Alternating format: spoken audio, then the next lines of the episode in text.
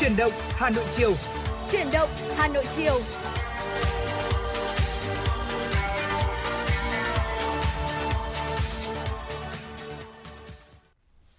Xin kính chào quý vị và các bạn. Thu Thảo và Phương Nga rất vui khi được gặp lại quý vị và các bạn trong chương trình Truyền động Hà Nội chiều được phát trên sóng FM tần số 96 MHz của Đài Phát thanh và Truyền hình Hà Nội.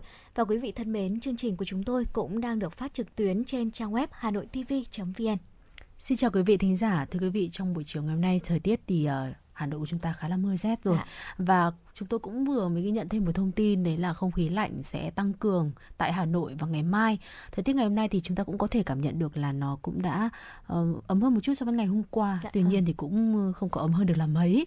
Uh, đi ra ngoài đường thì trời vẫn cứ có mưa phùn và nên là dẫn tới cái việc là khi mà chúng ta di chuyển ngoài đường đặc biệt là khi đi bằng xe máy thì chắc chắn là sẽ phải lưu ý giữ ấm cơ thể của chúng ta rồi. Liên quan tới việc là Hà Nội đón không khí lạnh tăng cường vào ngày mai thì uh, chúng ta cũng ghi nhận một số cái thông tin như thế này, đó chính là ở Hà Nội sẽ tiếp diễn tiếp tục cái trạng thái mưa nhỏ và trời rét bắt đầu từ đêm nay à, bắt đầu sẽ lạnh hơn do ảnh hưởng của không khí lạnh. Và nhiệt độ tại đồng bằng thì sẽ xuống mức thấp nhất là từ 13 tới 16 độ C. Còn ở vùng núi là dưới 13 độ C, thưa quý vị. Vào sáng ngày hôm nay, trung tâm dự báo khí tượng thủy văn quốc gia cho biết là một đợt không khí lạnh tăng cường tràn xuống chi phối thời tiết đông bắc bộ và bắc trung bộ, khiến cho nền nhiệt giảm hơn, mưa rông sẽ xuất hiện ở một số nơi. Ờ, mưa bắc miền Bắc thì ờ, trời sẽ rét và kèm với mưa phùn và sương mù như chúng ta đã nhìn thấy. Nhiệt độ thấp từ 14 tới 16 độ C và tăng lên mức cao nhất là 20 độ C và trong tầm ờ, thời gian từ buổi trưa cho tới đầu giờ chiều.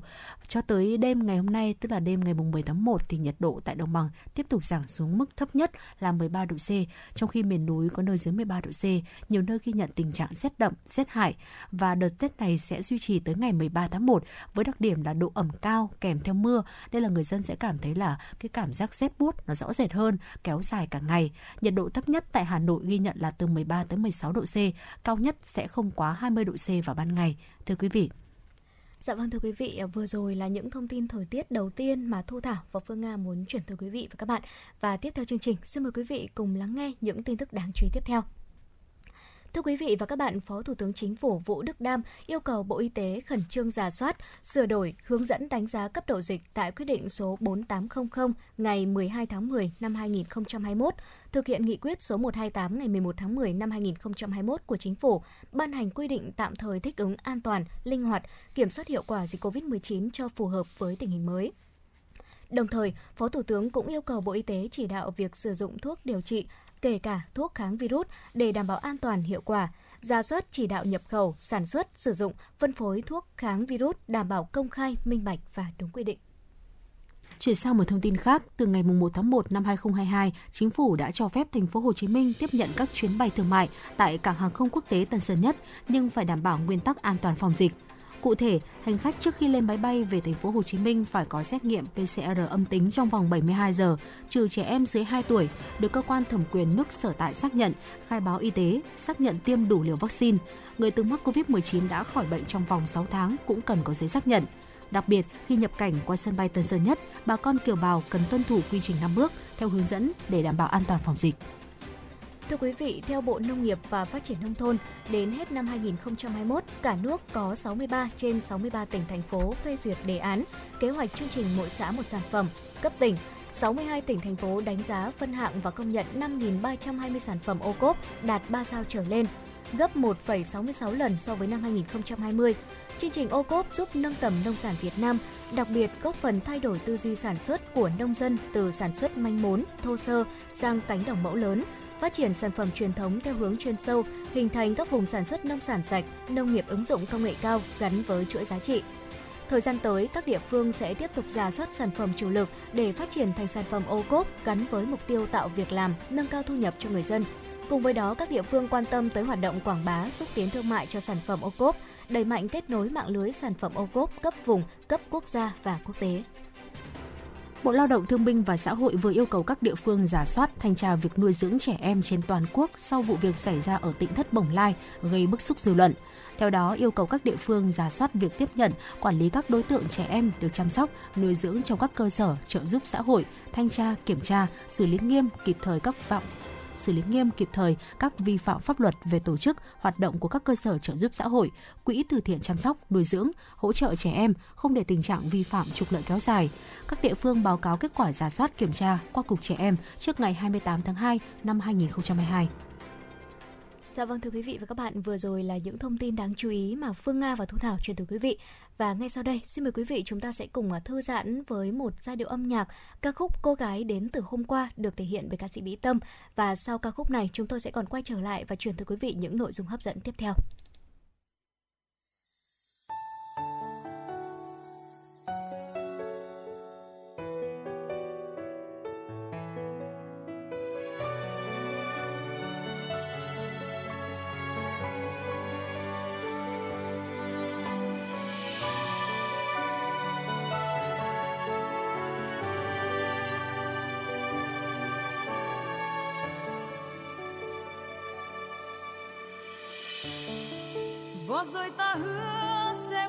Trở lại và một ngày mai như hai người bạn.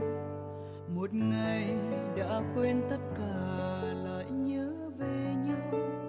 Cùng năm tháng còn âu thơ. Và ngày hôm nay anh như đứa trẻ. Của ngày hôm qua xa xôi tìm về. Lời thề như anh. lửa.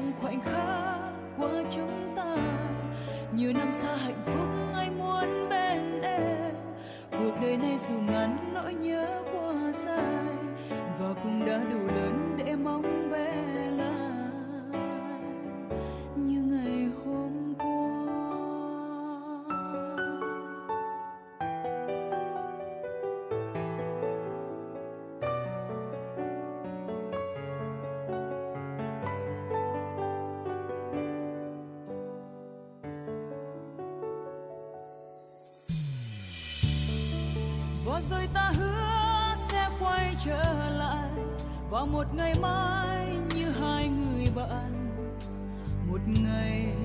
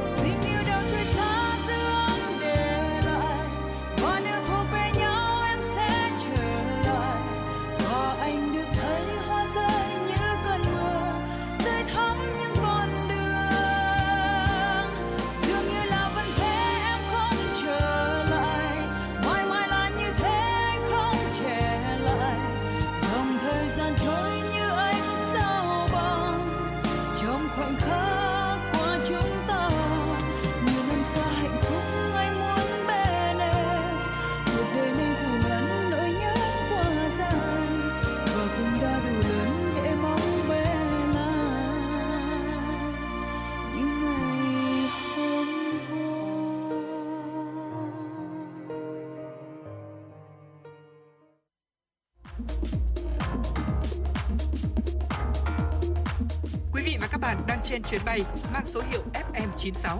Hãy thư giãn, chúng tôi sẽ cùng bạn trên mọi cung đường.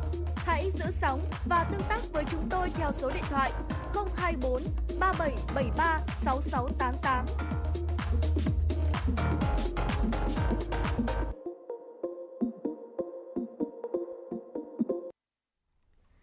Dạ vâng thưa quý vị và các bạn, chúng ta vừa được lắng nghe những giai điệu của các khúc cô gái đến từ hôm qua được thể hiện bởi ca sĩ Mỹ Tâm. Và thưa quý vị, nếu như quý vị có những ờ, yêu cầu âm nhạc muốn gửi tặng tới những người thân yêu của mình thì quý vị cũng có thể tương tác với chúng tôi qua số hotline 024 3773 6688 quý vị nhé. Vâng ạ. Thưa quý vị, ờ, trong ờ, giai đoạn cuối năm như thế này thì chúng ta chắc hẳn là chúng tôi biết là chúng ta đều trong một cái tâm thế nó vội vàng hơn ừ, dạ. để có thể kết thúc nhanh công việc đảm bảo cái mục tiêu những cái dự định mà đã đặt ra từ đầu năm để mà hướng đến một cái Tết Nguyên đán thật là vui vẻ, thật là hạnh phúc, đoàn viên cùng với lại người thân bạn bè của mình.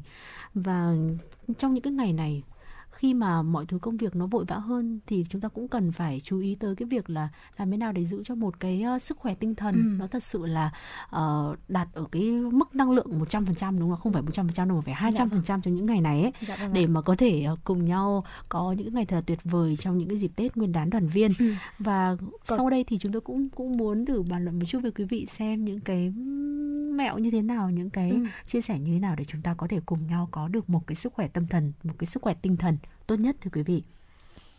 Dạ vâng thưa quý vị và các bạn, có thể nói rằng là năm 2021 là một năm có quá là nhiều biến động và hầu như là ai trong chúng ta cũng sẽ phải trải qua những biến động về mặt cảm xúc đúng không ạ? Ừ. Hàng ngày chúng ta sẽ tiếp nhận rất là nhiều thông tin uh, về tình hình dịch bệnh này, những ca Covid-19 mới, những thông tin về vaccine, về biến thể mới, về kinh tế, xã hội, tất cả mọi thứ. Ừ.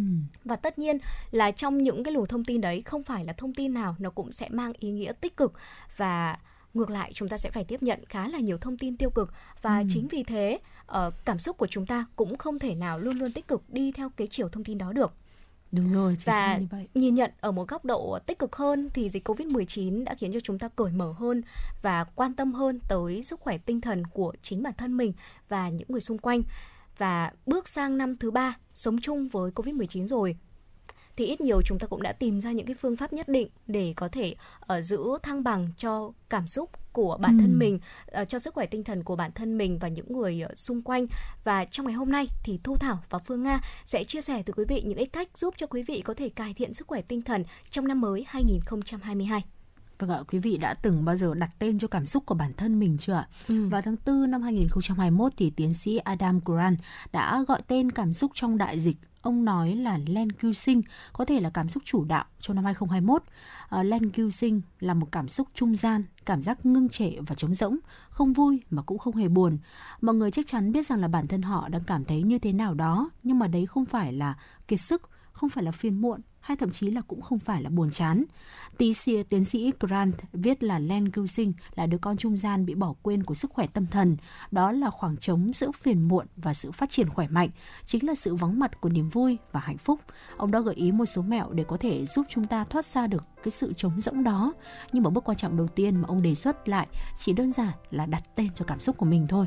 Làm như vậy sẽ giúp chúng ta có một cái khung cửa sổ rõ ràng hơn về những gì đã từng là một trải nghiệm mờ ảo. Ừ Ờ, tiếp theo đó chính là chúng tôi khuyên quý vị là hãy tìm ra ý nghĩa trong các hoạt động hàng ngày của mình. Ở sẽ càng, càng ngày có càng nhiều nghiên cứu cho thấy rằng là có rất là nhiều điều đơn giản mà chúng ta thường thường thực hiện hàng ngày thôi cũng sẽ mang lại một cảm xúc và khơi dậy cái cảm giác hài lòng hay là có mục đích và hạnh phúc của chính bản thân mình. Và ở cộng đồng tâm lý học gọi sự kết hợp tuyệt vời của cả thể chất và tinh thần và cả cảm xúc nữa là sự phát triển khỏe mạnh à. và có một cách dễ dàng để quý vị có thể đạt được điều đó chính là thực hiện những hoạt động hàng ngày với nhiều mục đích hơn à, ví dụ như là việc uh, chúng ta dọn dẹp nhà bếp này hay là dọn ừ. sân vườn uh, nấu ăn cùng với những người thân của mình đúng không ạ ừ. đó những cái việc công việc rất là đơn giản hàng ngày thôi thì cũng sẽ mang đến một cảm giác tích cực hơn với cảm xúc của chúng ta nữa ừ, thực ra thì đơn giản hay phức tạp ừ. thì chúng ta hãy thử tìm cho nó đặt tên cho nó dạ. những cái ý nghĩa uh, của chính những cái công việc đó thì tự bản thân chúng ta nó cũng sẽ cảm thấy vui theo những cái ý nghĩa ừ. đó mà chúng ta cảm nhận được mà thôi uh, quý vị cũng có thể thử thử thiền từ tìm đến thiền ở bất cứ đâu. Tiến sĩ Justin Broger, giám đốc nghiên cứu và đổi mới tại trung tâm chánh niệm của Đại học Brown cho biết là bộ não của chúng ta giống như một chiếc máy tính và nó chỉ có một lượng trí nhớ ngắn hạn nhất định mà thôi.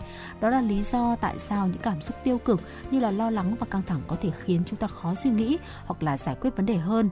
Điều đầu tiên chúng ta phải làm đó chính là kiềm chế bản thân trong thời điểm hiện tại để có thể bình tĩnh trở lại.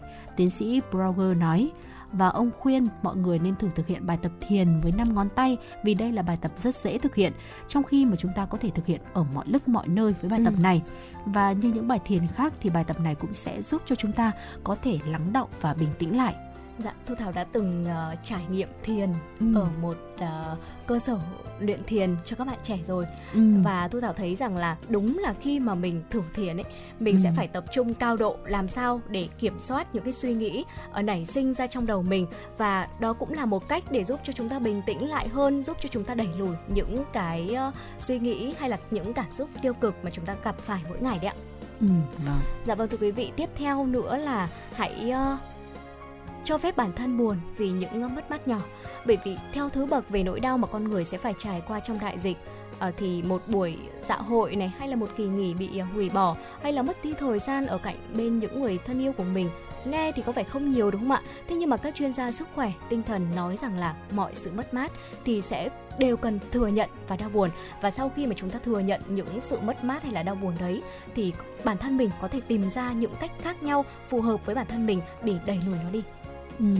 Và chúng ta khi mà trước khi tiến vào giấc ngủ thì cũng có thể uh, có một cái cách làm để giúp chúng ta chút ra được hết những cái điều mà khiến chúng ta ừ. cảm thấy buồn hay là cảm thấy bận lòng trong một ngày hay là trong suốt cái khoảng thời gian đã qua đó là viết ra những cái điều đó ờ, khi mà chúng ta thường xuyên ngủ không ngon ấy thực ra là do vì những cái suy nghĩ chính những cái lo lắng của chúng ta và nó còn làm suy yếu cả hệ thống miễn dịch gây giảm trí nhớ và khả năng chú ý làm tăng cái khả năng bị trầm cảm của chúng ta nữa.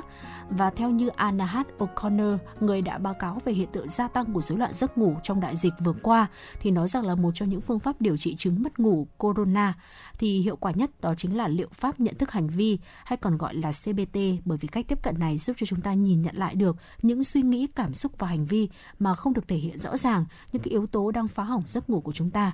À, đó chính là bằng cách chúng ta viết nó ra uh, những cái điều mà chúng ta đang cảm thấy bận tâm vào khoảng 2 tiếng trước khi mà chúng ta đi vào giấc ngủ. Sau đó thì hãy vò nát cái tờ giấy đó và vứt nó đi. Việc làm này thì à, tưởng chừng như là không có ý nghĩa nhưng mà nó lại có thể tiếp thêm cho chúng ta cái sức mạnh và giúp xoa dịu được tâm trí của chúng ta trước những cái điều mà đã cảm thấy à, khiến cho chúng ta phải bận lòng Dạ vâng, ở bên cạnh việc là chúng ta hãy viết ra những điều mà khiến bản thân mình bận lòng trước khi đi ngủ thì à, nếu như mà quý vị mất ngủ thì chúng ta cũng có thể áp dụng những biện pháp ví dụ như là ờ, đếm cừu hoặc là làm những điều tương tự. Ở nếu như mà quý vị thường bị ờ, thức giấc vào lúc 3 4 giờ sáng thì ờ, Anahat O'Connor cũng đã có lời khuyên dành cho tình trạng khó khăn này, à, chẳng hạn như là hạn chế uống rượu hay là uống cà phê, hoặc là quý vị cũng có thể thực hiện việc đếm cừu này, nghe một bài nhạc nhẹ nhàng du dương trước khi đi ngủ để giúp chúng ta dễ dàng à, quay trở lại giấc ngủ hơn.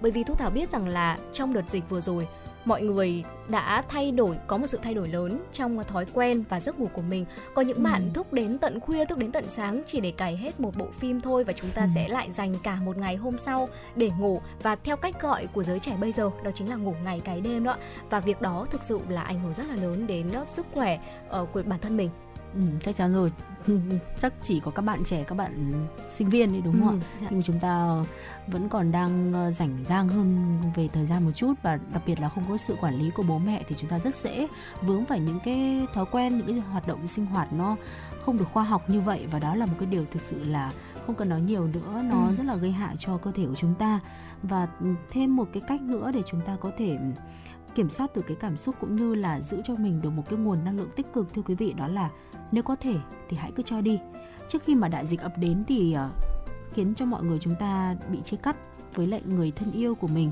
Ờ, các chuyên gia Hoa Kỳ thì đã cảnh báo về một đại dịch của sự cô đơn và một phương pháp tiềm năng trong cái hoàn cảnh này đó chính là chúng ta cần giữ cho mình một cái tư duy đó là đối xử tử tế với mọi người xung quanh.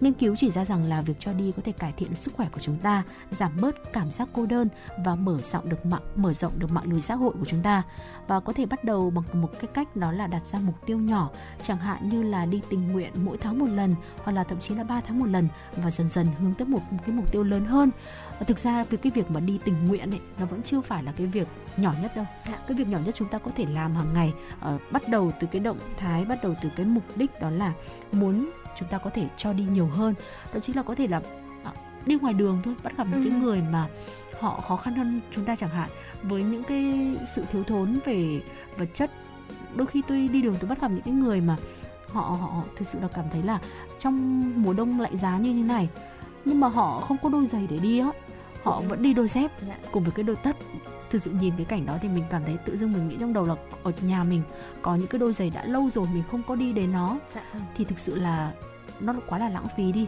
thì thực sự là mình hoàn toàn có thể cho những cái đồ tặng gửi tặng những cái đồ đó mà mình không còn phù hợp không còn sử dụng tới những cái người mà họ đang thiếu thốn như vậy thì đó cũng là một cái hành động thực sự là nó không hề to lớn gì đâu nhưng mà khi mà mình đã có thể nghĩ và làm thực hiện được những cái việc đó thì ừ. trong tâm của mình cũng cảm giác là nó nhẹ nhàng và tích cực hơn rất là nhiều Dạ vâng, đôi khi chúng ta nghĩ rằng là việc cho đi sẽ phải là cho đi một cái gì nó lớn lao lắm, nó to tát lắm đúng không ạ? Ừ. Thế nhưng mà hãy xuất phát từ những điều đơn giản mà chúng ta có thể làm hàng ngày thôi. Đó cũng là một cách cho đi rất là ý nghĩa rồi và tiếp theo, đó chính là hãy để cho bản thân của mình có thời gian nghỉ ngơi. Thưa quý vị, trong quãng thời gian mà diễn ra đại dịch covid 19 thì ờ, chắc chắn là quý vị trong chúng ta không ít lần nghe thấy những lời phàn nàn về việc là chúng ta tăng cân, chúng ta giảm cân hay là tập thể dục ờ, ít hơn khiến cho thân hình, cơ thể của mình không còn được đẹp như trước nữa. Ờ, tuy nhiên thì có một sự thật rằng là tự làm xấu bản thân lại là một việc làm phản tác dụng thay vì là chê bai và cảm thấy tự ti về cơ thể về bản thân của mình thì quý vị hãy uh, thực hành lòng chắc ẩn với bản thân. Có nghĩa là như thế nào ạ? Có nghĩa là hãy tự hỏi bản thân rằng là điều mà bản thân mình cần nhất trong thời điểm hiện tại đó là gì? Bởi vì chúng ta không hoàn toàn không cần phải luôn chạy theo những tiêu chuẩn hay là những ý kiến của những người bên ngoài xã hội đúng không ạ? Đôi khi ờ, bản thân mình là chính mình đó cũng là một niềm vui rồi. Ừ. Thưa quý vị, trải qua suốt một năm 2021 vừa qua thì có lẽ là tới thời điểm này chúng ta đã quá quen, ừ. cũng đã dần quen hơn, dần quen hơn với những cái thay đổi, những cái biến động mà do dịch Covid-19 mang lại. Thực sự thì nói đến khó khăn, khó khăn hơn thì đấy thực ra nó là nó là cái cái cái cái cái đặc điểm cơ bản của cuộc sống rồi. Dạ. Và tới thời điểm này thì có lẽ là mỗi người trong chúng ta cũng đã tìm được những cái cách để có thể tự thích nghi được với những cái thay đổi dần dần mà dịch Covid-19 mang lại cũng ừ. như là trong cuộc sống này. À, chúng tôi hy vọng rằng là quý vị sẽ luôn luôn có thể tìm được cho mình những cái cách những cái liệu pháp để giữ cho mình một cái tinh thần một cái nguồn năng lượng tích cực để tiếp tục luôn luôn cống hiến cho cuộc sống này và đem về ờ, thật là nhiều những cảm xúc uh, tiêu tích cực niềm vui và đặc biệt là cuối năm rồi có thể mang tiền về cho mẹ của mình thưa quý dạ. vị Dạ vâng thưa quý vị, ờ, còn ngay sau đây xin mời quý vị cùng thư giãn với một giai điệu âm nhạc. Xin mời quý vị cùng lắng nghe ca khúc Mong ước bình thường được thể hiện bởi ca sĩ Đinh Mạnh Ninh và sau ca khúc này chúng tôi sẽ còn trở lại và truyền tới quý vị những thông tin hấp dẫn khác.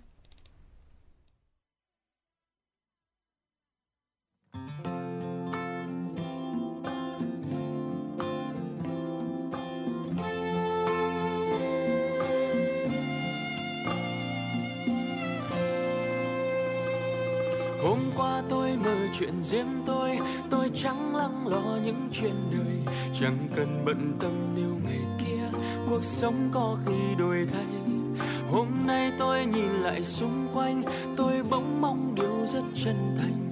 Chỉ cần cuộc sống cứ bình yên, tôi ước muốn như mọi người. Điều tôi mong ước rất bình lại cặp sách tới trường. Và đôi khi nhớ lúc tắt đường, tự nhiên thay thế có khi lại vui. Tôi mong hết cả làm hôm nay các bác sĩ được trở về nhà. Chẳng người nào đau ôm hiểm nguy, bác sĩ yên tâm và nghỉ ngơi. Tôi mong nghe thời sự hôm nay các chuyến bay lại nối đất trời. Nụ cười của cô gái hàng không đón khách du lịch từ bốn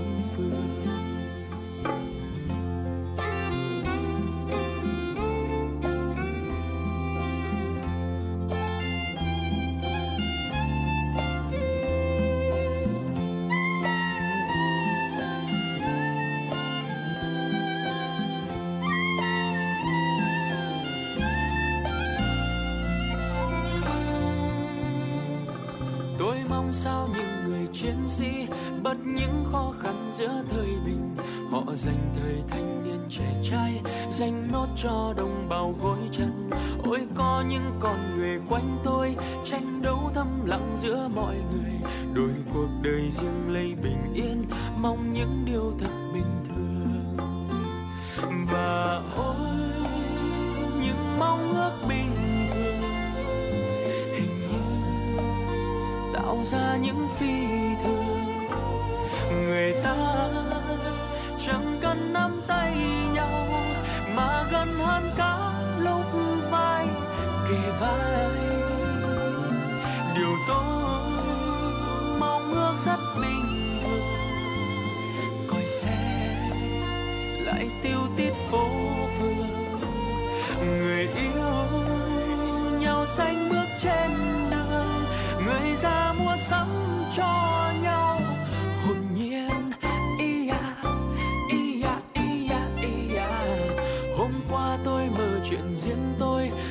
Chẳng lắng lo những chuyện đời chẳng cần bận tâm nếu ngày kia cuộc sống có khi đổi thay. Hôm nay tôi nhìn lại xung quanh, tôi bỗng mong điều rất chân thành. Chỉ cần cuộc sống cứ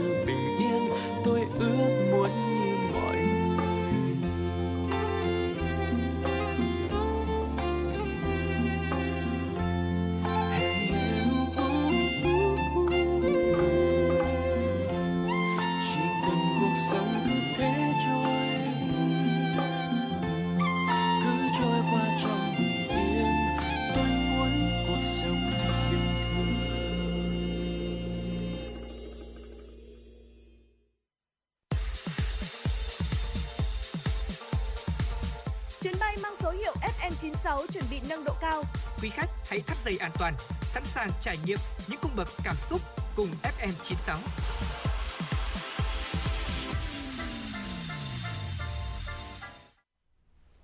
Thưa quý vị và các bạn, quay trở lại với chương trình truyền động Hà Nội chiều và ngay sau đây tiếp tục sẽ là những thông tin đáng quan tâm. Mặc dù chỉ chiếm tỷ trọng nhỏ trong tổng kim ngạch năm 2021, nhưng xuất khẩu bằng hình thức trực tuyến đã giúp nhiều doanh nghiệp tiếp cận hình thức kinh doanh hiện đại. Dự báo năm 2022, xuất khẩu trực tuyến sẽ là cánh cửa giúp doanh nghiệp đưa hàng Việt ra thị trường thế giới. Nhằm hỗ trợ doanh nghiệp Hà Nội tăng kim ngạch xuất khẩu bằng hình thức trực tuyến, Ủy ban nhân dân thành phố Hà Nội đã ban hành kế hoạch số 294 về việc triển khai đề án huy động người Việt Nam ở nước ngoài tham gia giới thiệu, tiêu thụ sản phẩm và phát triển các kênh phân phối hàng Việt Nam ở nước ngoài giai đoạn 2020-2024, thực hiện trong năm 2022 trong đó, thành phố Hà Nội sẽ đẩy mạnh việc đưa sản phẩm hàng Việt Nam lên các sàn thương mại điện tử xuyên biên giới như Amazon, Alibaba để người Việt Nam tại nước ngoài có cơ hội tra cứu tiếp cận, mua hàng, kết nối hỗ trợ các hợp tác xã doanh nghiệp cá nhân lên sàn thương mại điện tử mở rộng thị trường tiêu thụ cho các sản phẩm nông nghiệp thủ công mỹ nghệ chú trọng phát triển hạ tầng logistics phục vụ cho phát triển thương mại điện tử góp phần đẩy mạnh xuất khẩu hàng hóa qua các kênh thương mại điện tử. Thưa quý vị, Công an thành phố Đồng Hới, tỉnh Quảng Bình vừa đấu tranh thành công chuyên án đánh bạc dưới hình thức số lô, số đề lớn nhất từ trước đến nay trên địa bàn có liên quan đến hàng chục đối tượng và bước đầu xác định số tiền giao dịch đánh bạc của các đối tượng trong ngày lên đến gần 3 tỷ đồng. Vào tối ngày 7 tháng 1, Công an thành phố Đồng Hới đã huy động khoảng 100 cán bộ chiến sĩ do đội cảnh sát hình sự chủ trì, đồng loạt khám xét 5 địa điểm và tiến hành triệu tập 32 đối tượng có liên quan tại địa bàn thành phố Đồng Hới. Bước đầu đã xác định 3 đường dây do được 3 đối tượng cầm đầu, gồm đường dây do Trần, Trần Tiến Thành cầm đầu với 17 thư ký đề. Số tiền giao dịch trong ngày là hơn 600 triệu đồng. Đường dây do Hồ Quang Hoàng cầm đầu với 9 thư ký đề với số tiền giao dịch trong ngày 7 tháng 1 là hơn 1,9 tỷ đồng và đường dây do Nguyễn Thị Ánh cầm đầu hoạt động đánh bạc với 5 thư ký đề, tổng số tiền giao dịch trong ngày là hơn 300 triệu đồng. Tăng vật thu giữ từ các đường dây đánh bạc này gồm 24 điện thoại, 61 bảng đề, hai sổ quản lý, ghi chép số lô, số đề cùng nhiều máy tính bảng và các tăng vật tài liệu có liên quan khác. Hiện cơ quan cảnh sát điều tra công an thành phố Đồng Hới, tỉnh Quảng Bình đã ra quyết định tạm giữ hình sự đối với 9 đối tượng liên quan đến hành vi đánh bạc và đang tiếp tục điều tra mở rộng chuyên án này. Thưa quý vị, Cục Hàng không vừa kiến nghị Bộ Giao thông Vận tải về giải pháp giảm ùn tắc tại hai sân bay quốc tế Nội Bài và Tân Sơn Nhất. Theo cơ quan này, giai đoạn từ ngày 4 tới ngày 7 tháng 1 năm 2021 đã có 47 chuyến bay quốc tế chở hơn 6.000 khách tới Việt Nam. Sân bay Tân Sơn Nhất đón 15 chuyến bay quốc tế với gần 1.300 khách, trong đó có 3 chuyến bay combo, chuyến bay khách trả toàn bộ chi phí vé máy bay và cách ly tại khách sạn với hơn 600 khách, chiếm gần 50% khách quốc tế tới sân bay này. Cùng thời gian thì sân bay Nội Bài đón 23 chuyến bay với gần 3.000 khách, trong đó có 8 chuyến bay combo chở gần 1.800 khách, chiếm hơn 59%. Do lượng khách về nhiều vào một số khung giờ dẫn tới khó khăn trong việc đảm bảo giãn cách, hạn chế ùn tắc khu vực xét nghiệm nhanh với khách nhập cảnh sân bay Nội Bài và Tân Sơn Nhất, trong khi việc đổi giờ bay với các chuyến bay thường lệ quốc tế không dễ do liên quan tới sân bay nước ngoài. Trong số các chuyến bay quốc tế tới thì à, có các chuyến bay thường lệ theo giờ cố định, các chuyến bay thương mại và chở chuyên gia được các hãng sử dụng theo giờ khai thác các chuyến bay trước khi xảy ra dịch bệnh nên khó điều chỉnh lịch bay. Và chỉ có các chuyến bay combo theo hình thức thuê chuyến không thường lệ nên có thể linh hoạt hơn trong khai thác, đặc biệt là sân bay tới Việt Nam ngoài Nội Bài và Tân Sơn Nhất có thể hạ cánh tại sân bay Vân Đồn, Đà Nẵng, Cam Ranh nhằm giảm tình trạng ùn tắc khu vực xét nghiệm tại sân bay Nội Bài và Tân Sơn Nhất, Cục Hàng không kiến nghị Bộ Giao thông Vận tải đề nghị Bộ Ngoại giao đầu mối phê duyệt chuyến bay combo, điều chỉnh điểm đến của các chuyến bay combo, hạn chế tối đa các chuyến bay này tới Nội Bài và Tân Sơn Nhất. Tới nay thì Việt Nam đã nối lại các đường bay thương mại quốc tế thường lệ với một số quốc gia và vùng lãnh thổ như Hoa Kỳ, Nhật Bản, Đài Loan Trung Quốc, Campuchia. Các chuyến bay thường lệ về đều tới Nội Bài và Tân Sơn Nhất. Dự kiến trong thời gian tới sẽ nối thêm đường bay với Hàn Quốc, Lào, Trung Quốc và nghiên cứu khôi phục đường bay kết nối với châu Âu và châu Úc. Thưa quý vị, Quảng Nam tạm dừng một số hoạt động không thiết yếu đến hết tháng 3 tới. Đây là quyết định của Ủy ban nhân dân tỉnh Quảng Nam vừa ra công văn đề nghị Ban chỉ đạo cấp tỉnh phòng chống dịch COVID-19 thống nhất tạm dừng một số hoạt động không thiết yếu để tập trung phòng chống dịch bệnh. Trên địa bàn tỉnh Quảng Nam, tình hình dịch bệnh diễn biến phức tạp, một số địa phương liên tục ghi nhận số lượng lớn ca mắc COVID-19 trong cộng đồng. Mặt khác, trong thời gian trước, trong và sau Tết Nguyên đán nhâm dần năm 2022, người dân Quảng Nam và người từ các địa phương về quê vui xuân đón Tết rất nhiều. Nhằm chủ động phòng chống dịch bệnh COVID-19 và đảm bảo an toàn phòng chống dịch trước khi tổ chức năm du lịch quốc gia mà Quảng Nam là địa phương đăng cai, Ủy ban nhân dân tỉnh Quảng Nam đề nghị ban chỉ đạo cấp tỉnh phòng chống dịch COVID-19 thống nhất cho tạm dừng các hoạt động không thiết yếu như karaoke, massage, vũ trường, quán bar, dạp chiếu phim, trò chơi điện tử, công cộng, bia, Ông Nguyễn Thanh Hồng, Giám đốc Sở Văn hóa Thể thao và Du lịch tỉnh Quảng Nam cho biết, khi nhận được sự thống nhất từ Ban chỉ đạo cấp tỉnh phòng chống dịch COVID-19, Sở sẽ tham mưu Ủy ban nhân dân tỉnh ban hành văn bản yêu cầu tạm dừng một số hoạt động không thiết yếu đến hết tháng 3 năm 2022. Các huyện, thị xã, thành phố trên địa bàn Quảng Nam sẽ thành lập các đội kiểm tra liên ngành để liên tục kiểm tra, đảm bảo thực hiện nghiêm chỉ đạo của tỉnh. Vâng thưa quý vị, vừa rồi là một số những thông tin đáng quan tâm và chúng tôi sẽ còn quay trở lại với những nội dung hấp dẫn tiếp theo. Và ngay sau đây xin mời quý vị cùng thư giãn với một giai điệu âm nhạc.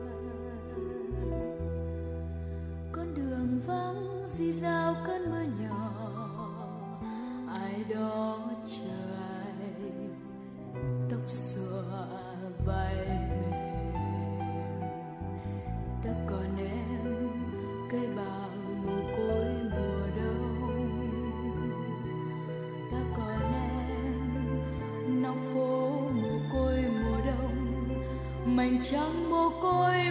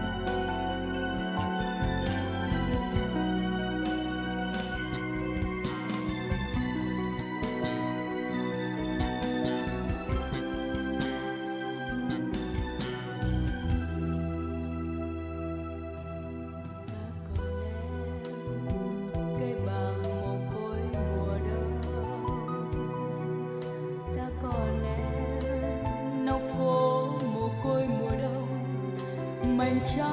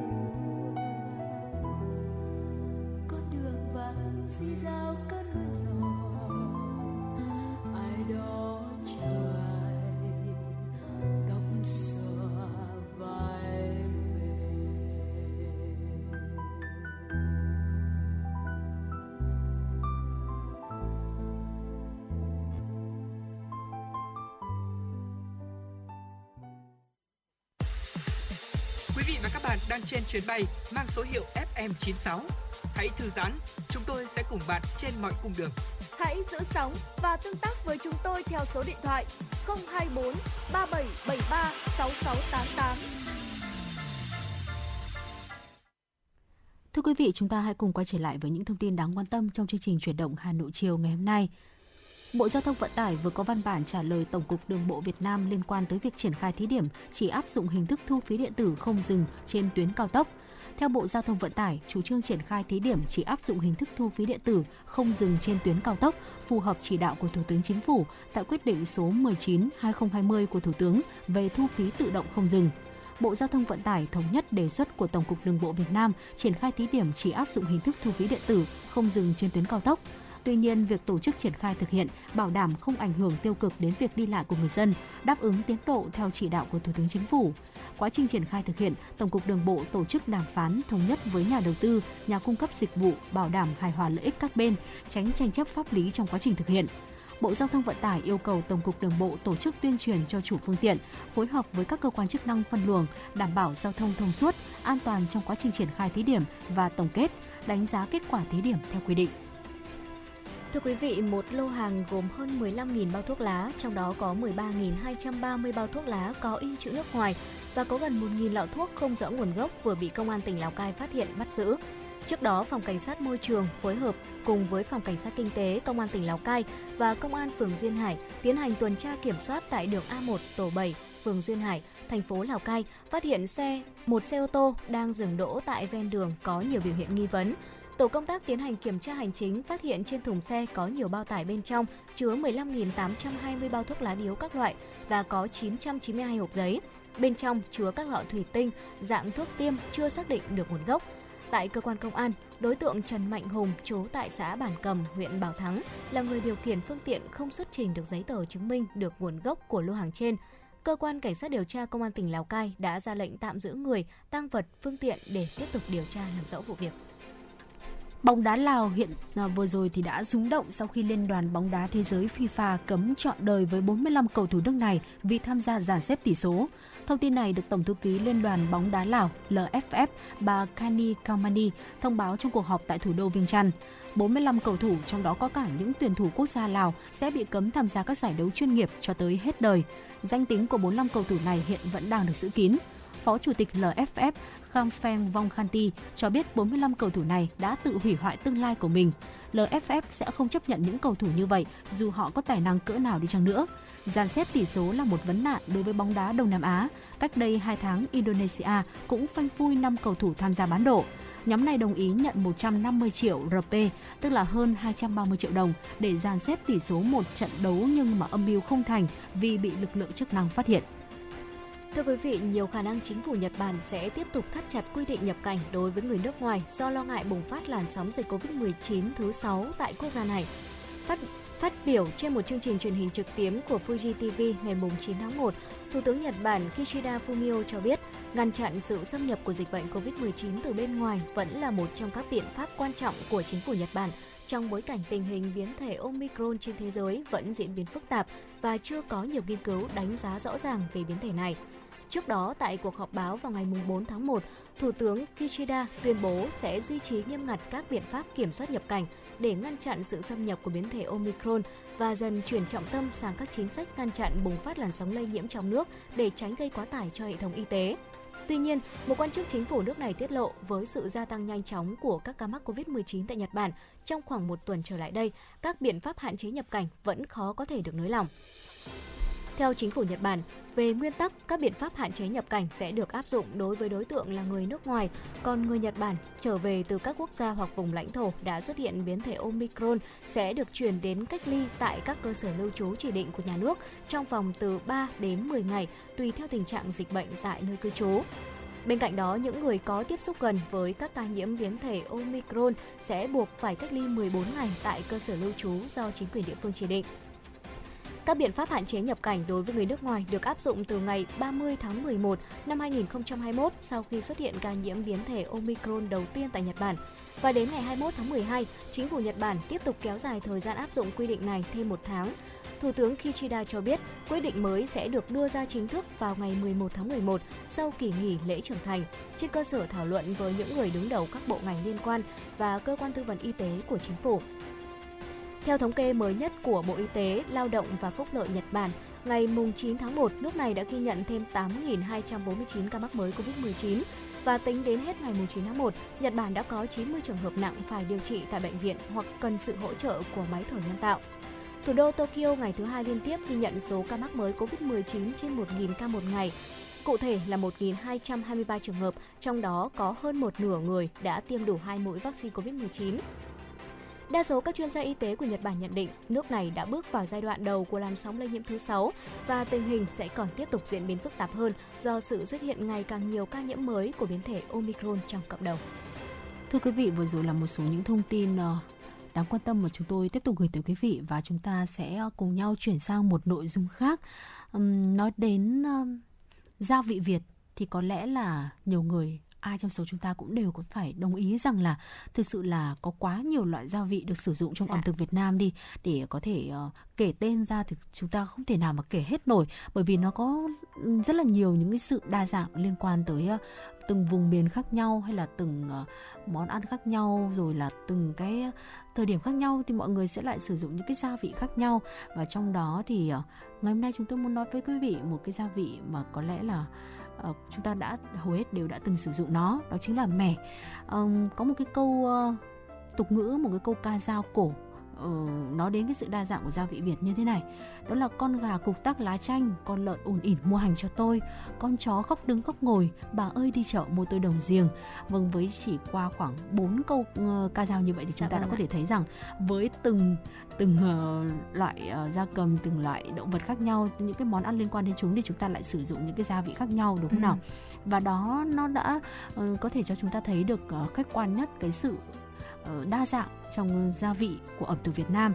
Và cũng, nó cũng là một cái lời khẳng định đó là thực phẩm của Việt Nam. Trong ẩm thực Việt Nam thì thực phẩm nào sẽ cần phải đi với một cái gia vị đặc trưng của riêng nó? Và đó chính là cái nét đặc trưng của ẩm thực Việt nhờ các cái loại gia vị ở đây thì gia vị đóng vai trò nó chính là cái bản sắc nó chính là cái thứ đặc biệt quan trọng quyết định được thành công của mỗi món ăn.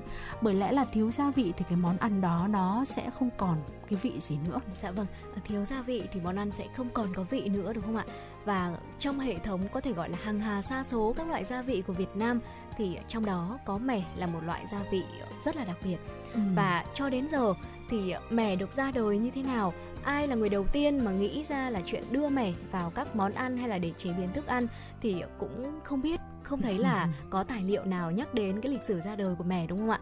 Tuy nhiên thì sự có mặt của mẻ trong hệ thống kho tàng tục ngữ cổ lại cũng khá là nhiều và đa phần với nghĩa là chẳng hay ho gì. Ví dụ như là ở quý nhau như mẻ hay là chan tương đổ mẻ. Thế nhưng mà mẻ trong gia vị của Việt Nam nó lại là một thứ gia vị rất là đặc biệt và thêm ở một uh, gia vị mới một cái uh, nhận một cái trải nghiệm mới cho những người đam mê ẩm thực? Ừ, mẻ thì uh, hay còn gọi là con mẻ ừ. hay là cơm mẻ. Nó có vị chua thanh và mùi đặc trưng do cơm gạo lên men thường được sử dụng trong nhiều món ăn Việt Nam truyền thống như là món om hay là nấu riêu thịt trâu, thịt xê. À, theo các nghiên cứu khoa học thì mẻ có chứa các nấm men, vi khuẩn axit lactic và con mẻ là một dạng tuyến trùng có tên tiếng Anh là panagrellus redivivus, có kích thước nguyên vi, không thể nhìn thấy bằng mắt thường. Trước đây khi mà chợ búa chưa phát triển như bây giờ, gần như mỗi nhà đều có một lọ mẻ ở ngay trong nhà. Ngày nay thì à, mẻ thường được đựng trong lọ thủy tinh, nhưng mà ngày xưa mẻ được đựng ở trong âu cơ, trong liễn gốm sa lươn màu nâu sậm. Góc chạn của các gia đình thời xưa thì bao giờ cũng sẽ có liễn mỡ, liễn mẻ và liễn muối. Bây giờ thì tiện hơn nhiều, muốn có mẻ chúng ta cứ phì ra chợ mua ở chợ hàng bè có bán mẻ lọc sẵn với nghệ, giá chỉ 10.000 đồng một chai, đem về cất tủ lạnh, khi nào ăn thì bỏ ra dùng, rất là tiện lợi. Dạ vâng, à, nói đến mẻ thì tôi cũng nhớ là ở nhà ở dưới cái uh, uh, sạn chạn bếp ấy ạ, thì ừ. cũng có một uh, cũng có một cái uh, gọi là gì ta, uh, một cái uh, âu mẻ. Ừ. để khi nào mà chúng ta muốn ăn thì có thể lấy luôn cho tiện. Còn đối với những người mà chúng ta không có hoặc là chưa biết làm ấy thì chúng ta cũng có thể chạy ra chợ để mua. Và cách làm mẻ thì cũng tương đối là đơn giản thôi ạ. Đầu tiên đó là chỉ cần có mẻ cái thôi. Sau đó thì chúng ta sẽ đổ cơm nguội hay là bún vào khoảng một tuần là đã có mẻ ngấu rồi và nếu như không có mẻ cái thì chúng ta có thể tự làm. Ở công thức dạy làm mẻ thì chúng ta có thể gõ ở trên Google hay là ở trên YouTube cũng có hướng dẫn rất là nhiều và chúng ta cũng có thể làm theo. Rồi là dạy cả cách làm mẻ từ cơm nguội hay là sữa chua không đường. À, và tất nhiên là một thứ mẻ là một thứ cơm nguội lên men bởi nấm men và vi khuẩn à, chính vì thế mà nếu như mà quý vị có ăn mẻ sống thì cũng lưu ý nhé bởi vì mẻ sống cực kỳ là độc luôn. Ở trong lúc mà chúng ta nấu ăn mà không cẩn thận thì ăn vào rất là dễ gặp phải những cái tình trạng ví dụ như là đau bụng đấy ạ. Vậy thì à, món gì chúng ta thường dùng với mẻ ạ? À, đỉnh cao của việc sử dụng mẻ làm gia vị thì phải kể đến đó chính là món chả cá lã vọng. Thịt cá lăng sau khi mà được thái miến thì sẽ ướp giường này, mẻ, nướng sơ lên ở trên than hoa rồi là đưa vào chảo cùng với là thật nhiều hành hoa thì là khi mà ăn chấm cùng với lại mắm tôm, lạc giang, rau húng láng, hành hoa trẻ nhỏ Trời ơi, nghĩ đến thôi đã rất là dạ. hấp dẫn rồi đúng không nào? Ờ, và ngoài ra thì uh, chả mẻ còn uh, được dùng cho các cái món om nữa. Các cái món om thì rất là nhiều. Kể ra thì có thể nói đến là món cá om giềng này, mẻ nghệ, vịt om mẻ chua, thịt trâu nấu mẻ, thịt dê nhúng mẻ, rồi thì các món om với chuối đậu như là lươn om chuối đậu, ốc om chuối đậu, ếch om chuối đậu À, ví dụ cụ thể nếu là ốc chuối đậu thì cần có các nguyên liệu đó là ốc đã luộc và khêu lấy ruột để bát riêng. Trước khi đem ốc đi xào thì ướp với chút mẻ và nghệ. Chuối xanh tước vỏ luộc sơ cho sạch nhựa. Thịt ba chỉ thái con chì đảo qua cho ngấm mắm muối bỏ chuối xanh đã luộc, đậu phụ rán vàng hoặc là nướng, đảo với nhau rồi thêm mẻ đã lọc cùng với nghệ giã nhuyễn, lọc ra lấy nước, thêm một chút nước nữa, sao cho nước chỉ vừa chạm mặt nguyên liệu, đun nhỏ lửa. Trước khi tắt bếp chừng 10 phút thì đổ ốc đã ướp vào và đun tiếp. Khi mà món om đặc sánh, thơm, vàng ươm, mỏng nghệ thì tắt bếp, thêm các loại gia vị như là tía tô, lá lốt, xương sông, hành hoa và chúng ta ăn nóng thì thực sự đó là một cái cái lựa chọn cho mùa đông rất là tuyệt vời. Dạ vâng, nghe đã thấy rất là hấp dẫn rồi. Thưa quý vị, sông Hồng vào khoảng độ tháng 9 hay là tháng 10 thì à, sẽ thường có đặc sản là cá ngạnh đấy ạ. Đó là một loại cá da trơn và chuyên sống dưới tầng sâu nhất của các con sông dữ.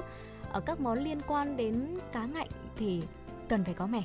Cá ngạnh nấu chua nếu có mẻ thì sẽ thơm ngon hơn rất là nhiều và hơn hẳn khi mà cho bỗng hay là quá me, à, quả me, quả xấu hay là tai chua và cũng ờ, không hiểu sao mà cá ngạnh lại hợp với mẻ đến như thế đúng không ạ? Bản thân chúng ta ừ. khi mà nấu lên hoặc là thưởng thức thì cũng không thể lý giải được bằng cách nào đó thì khi mà kết hợp chúng lại với nhau thì lại rất là hợp lý và món ngon nấu từ cá ngạnh đầu tiên phải kể đến đó là cá ngạnh o mẻ để nấu được món này thì cũng tương đối là đơn giản thôi thưa quý vị.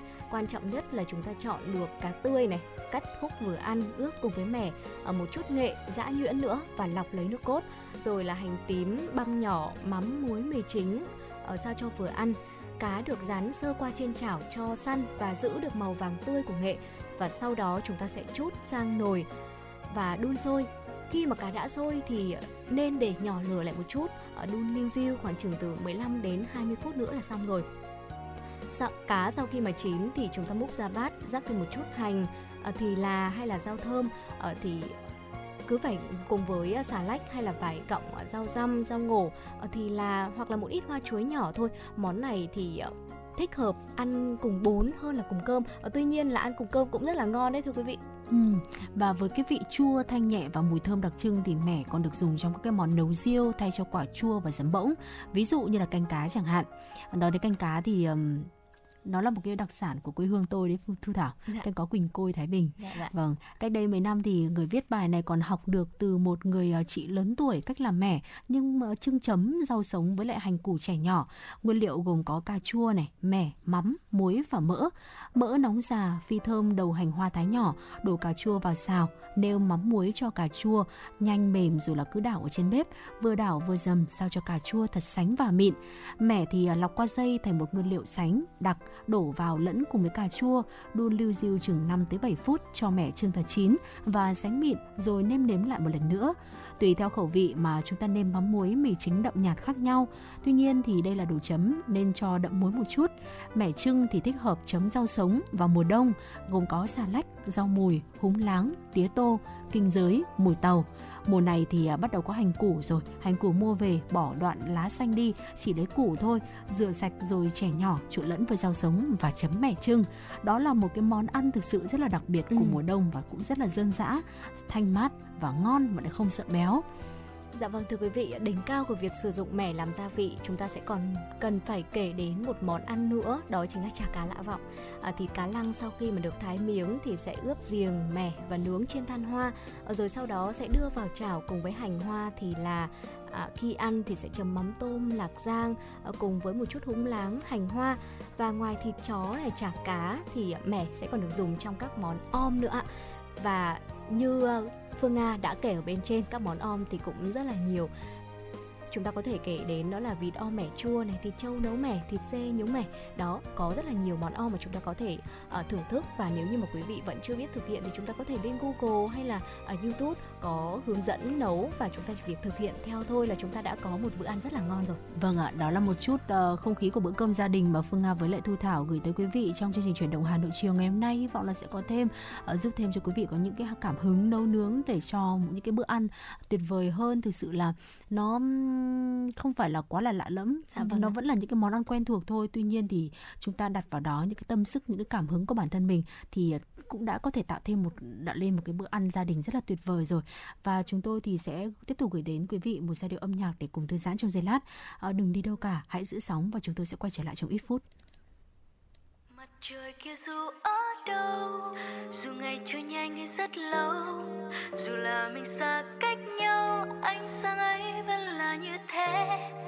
Vậy mà sau khi không có anh đoạn đường nào em đi cũng vắng tay thời gian ơi, xin hãy trôi nhanh để em được lại ở bên anh đôi mình yêu nhau từ khi anh nói với em. Rằng mỗi chiều khi trời nhá nhem, anh lặng thầm vẫn đi theo em.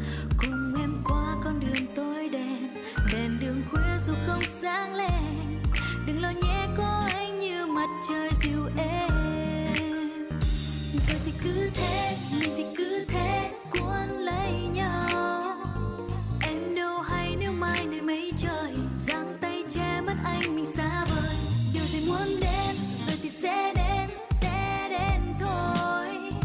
Em luôn tin phía sau cần ngủ mê, anh sẽ về.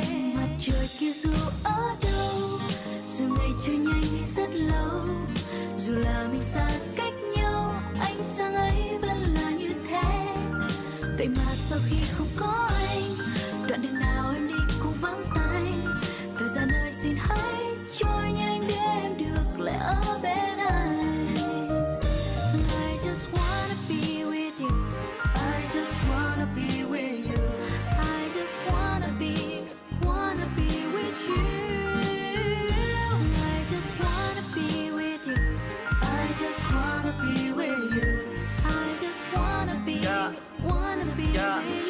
just, just, I'm just, I'm just à. Anh câu để cho em nghe đôi lời. Anh đang ở nơi không em không người. Mây và gió đang thay lời anh nhớ em Nhớ luôn tiếng cười. Em núp rơi màn mây Nơi xa chân trời. Hay đang ở trong vòng tay Bên ai kia rồi? Cause I'm in love with you, you. Cause I'm in love with you. Rồi thì cứ thế.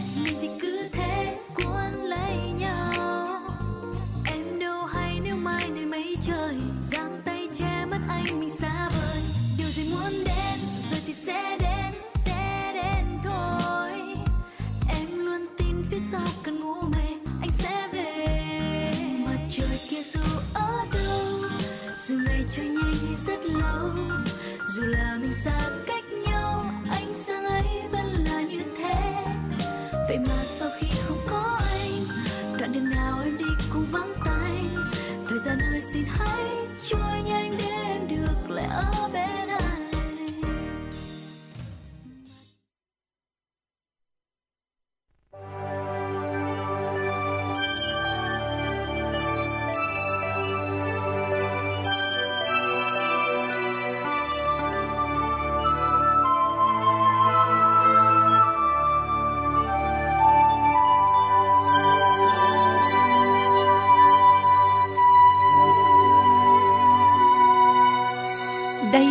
là đài phát thanh và truyền hình Hà Nội.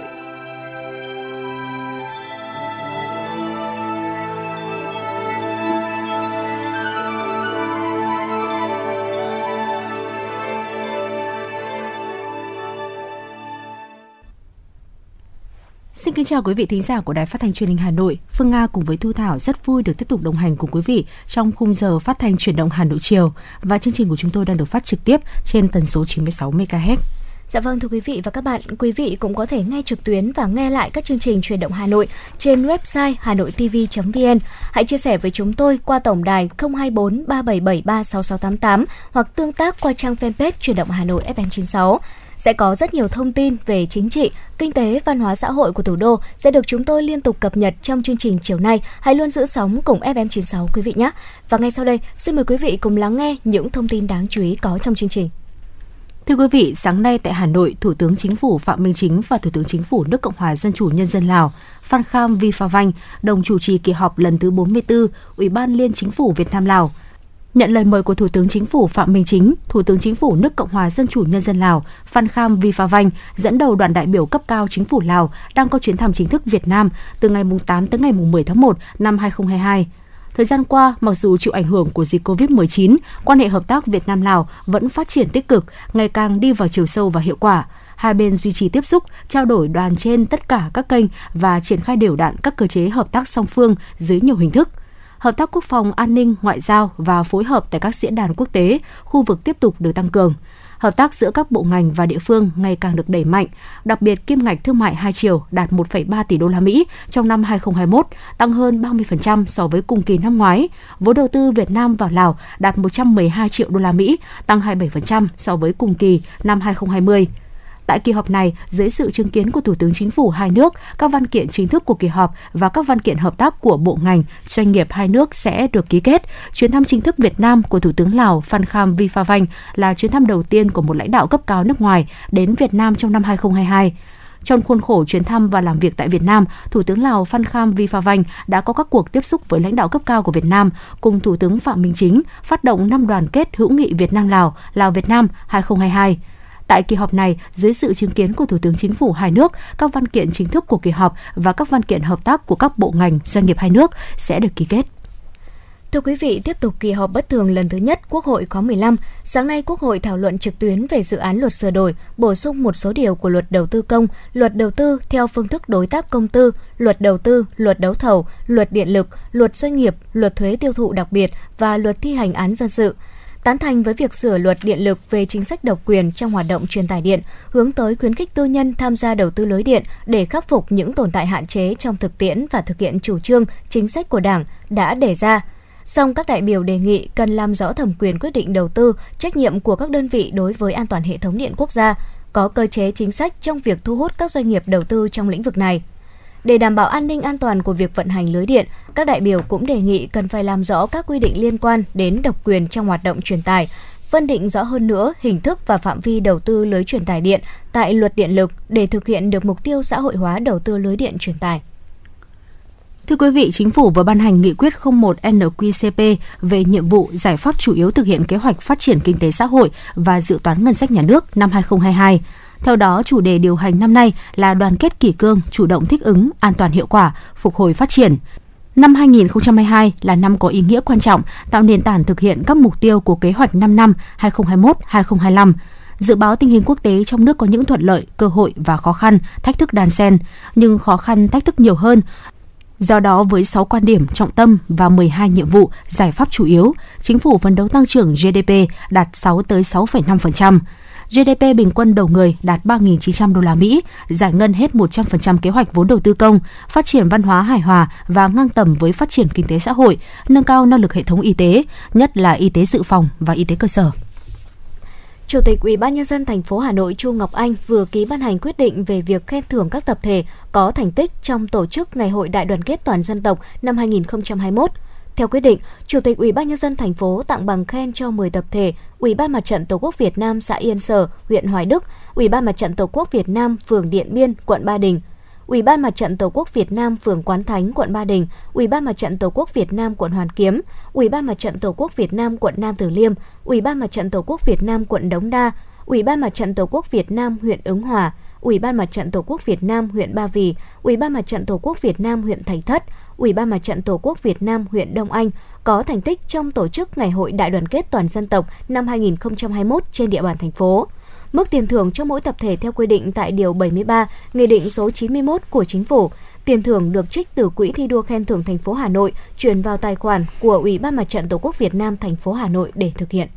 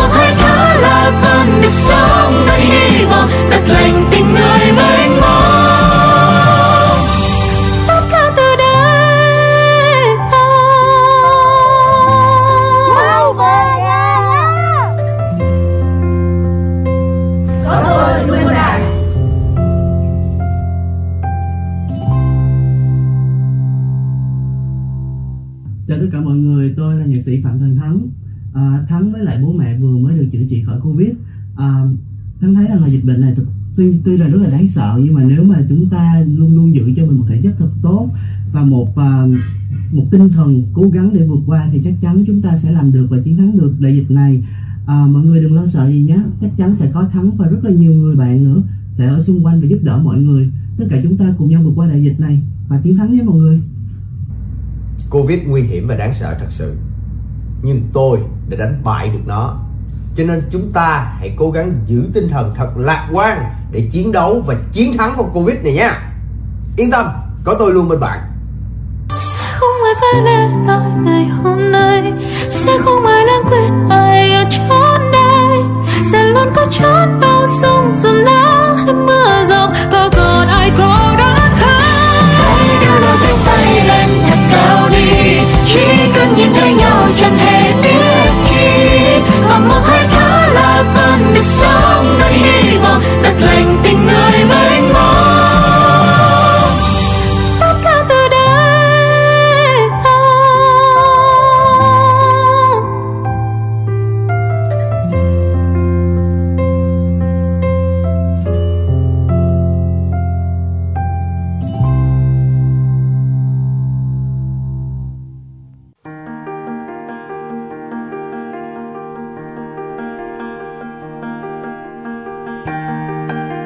và các bạn đang theo dõi kênh FM 96 MHz của đài phát thanh truyền hình Hà Nội.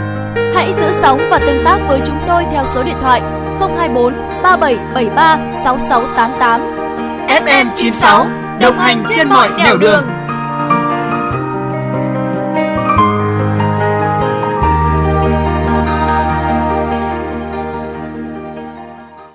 Thưa quý vị, vừa rồi là những thông tin mới nhất mà chúng tôi vừa mới cập nhật.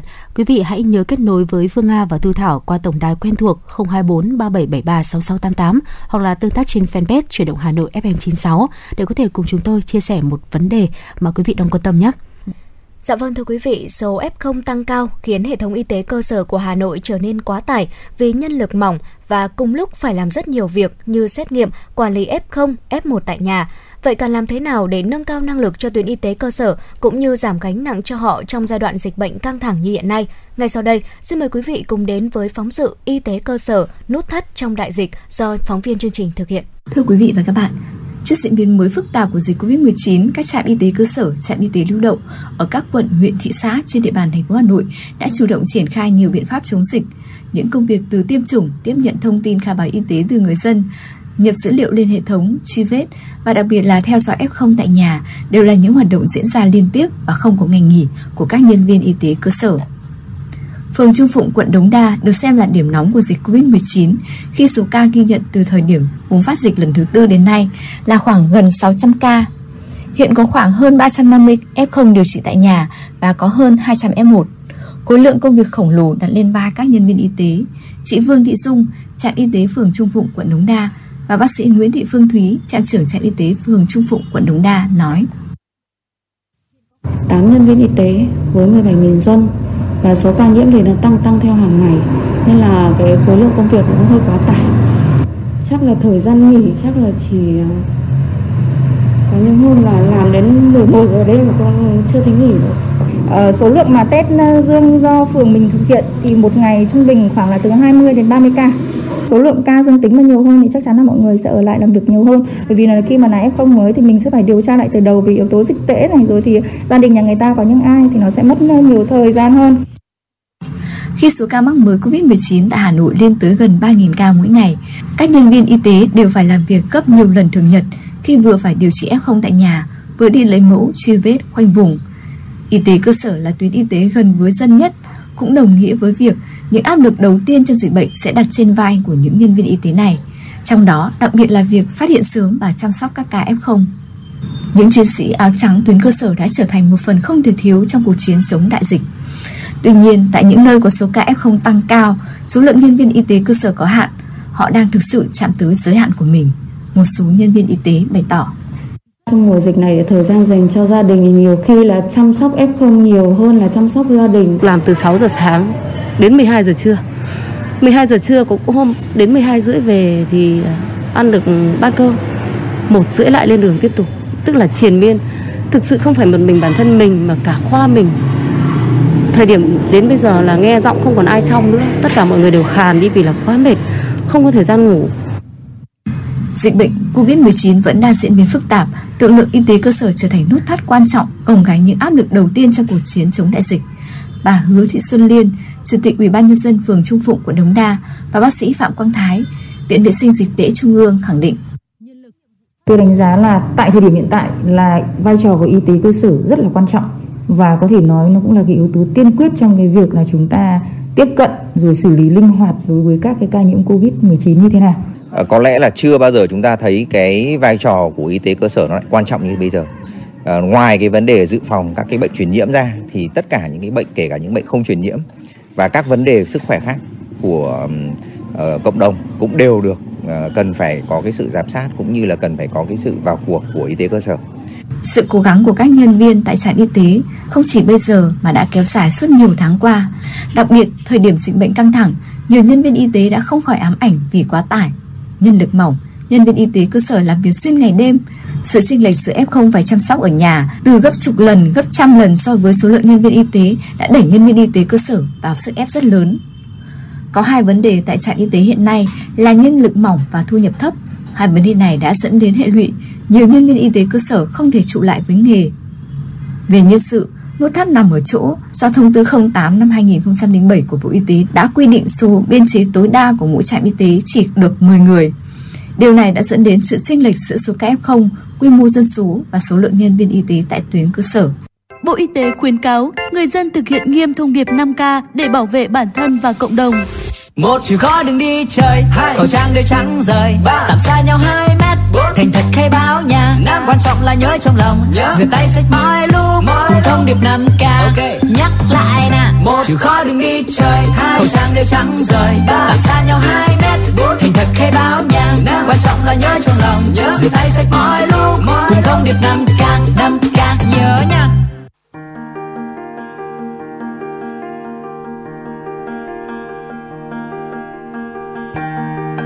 Quý vị và các bạn đang theo dõi kênh FM 96 MHz của Đài Phát thanh Truyền hình Hà Nội. Hãy giữ sóng và tương tác với chúng tôi theo số điện thoại 024 3773 6688. FM 96 đồng hành trên mọi nẻo đường. đường.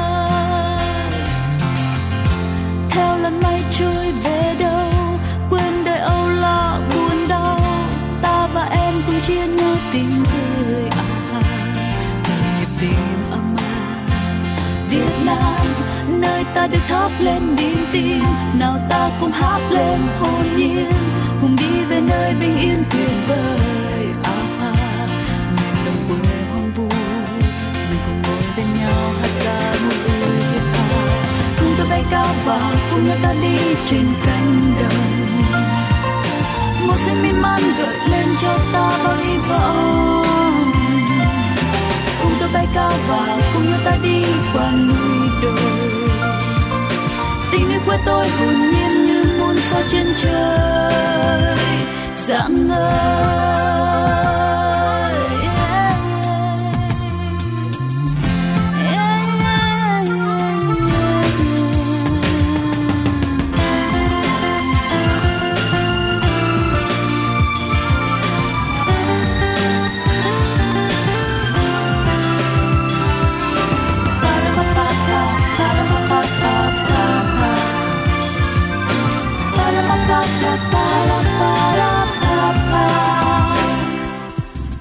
cao và cùng nhau ta đi trên cánh đồng. Màu xanh miên man gợi lên cho ta bao hy vọng. Cùng tôi bay cao và cùng nhau ta đi qua núi đồi. Tình người của tôi hồn nhiên như muôn sao trên trời. Cùng tôi bay cao và cùng nhau ta đi trên cánh đồng. Màu xanh miên man gợi lên cho ta bao hy vọng bay cao và cùng nhau ta đi qua núi đồi. Tình yêu quê tôi hồn nhiên như muôn sao trên trời. Cùng tôi bay cao và cùng nhau ta đi trên cánh đồng. Một sự mê man gợi lên cho ta bao hy vọng. Cùng tôi bay cao và cùng nhau ta đi qua núi đồi. Tình yêu quê tôi hồn nhiên như muôn sao trên trời dạng ngời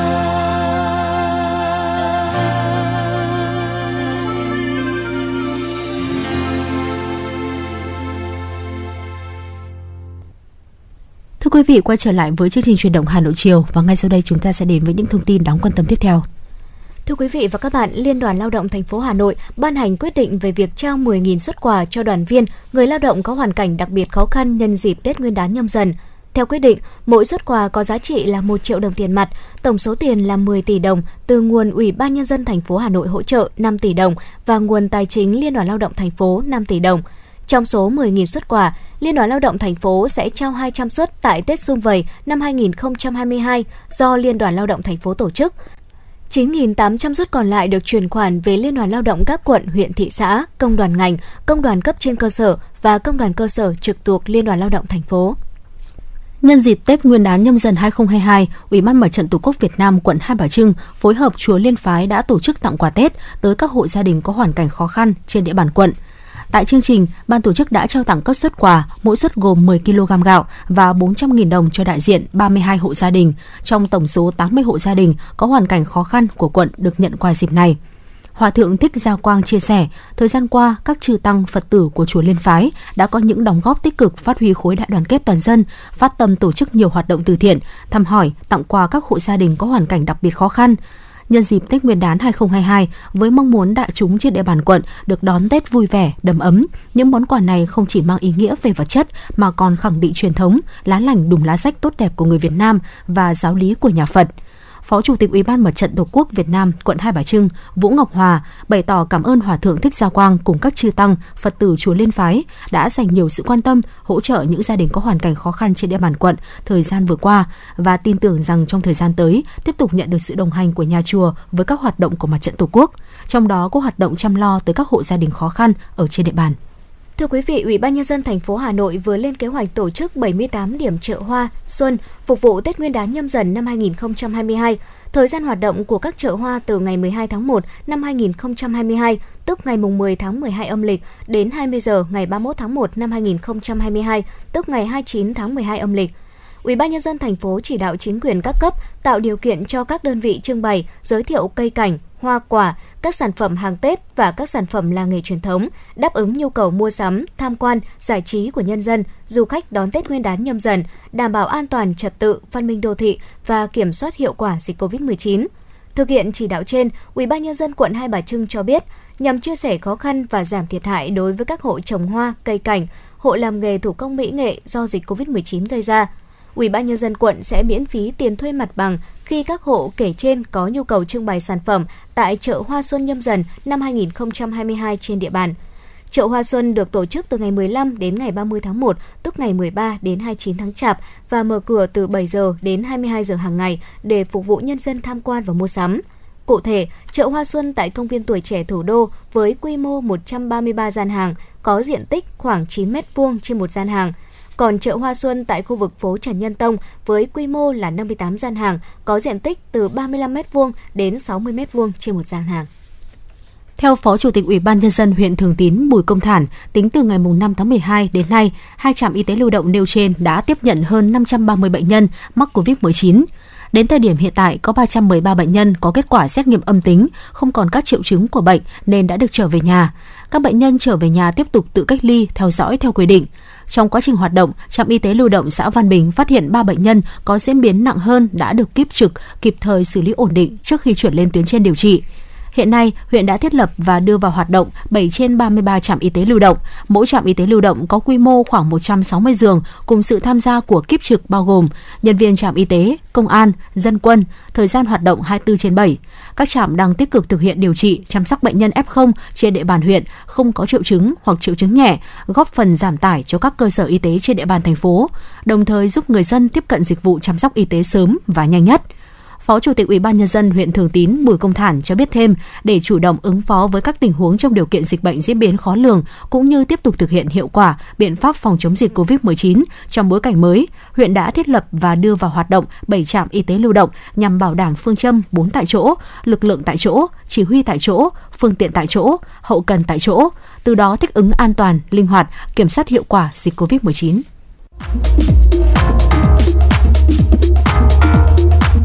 Vị và các bạn đang trên chuyến bay mang số hiệu FM96. Hãy thư giãn, chúng tôi sẽ cùng bạn trên mọi cung đường. Hãy giữ sóng và tương tác với chúng tôi theo số điện thoại 024 3773 6688.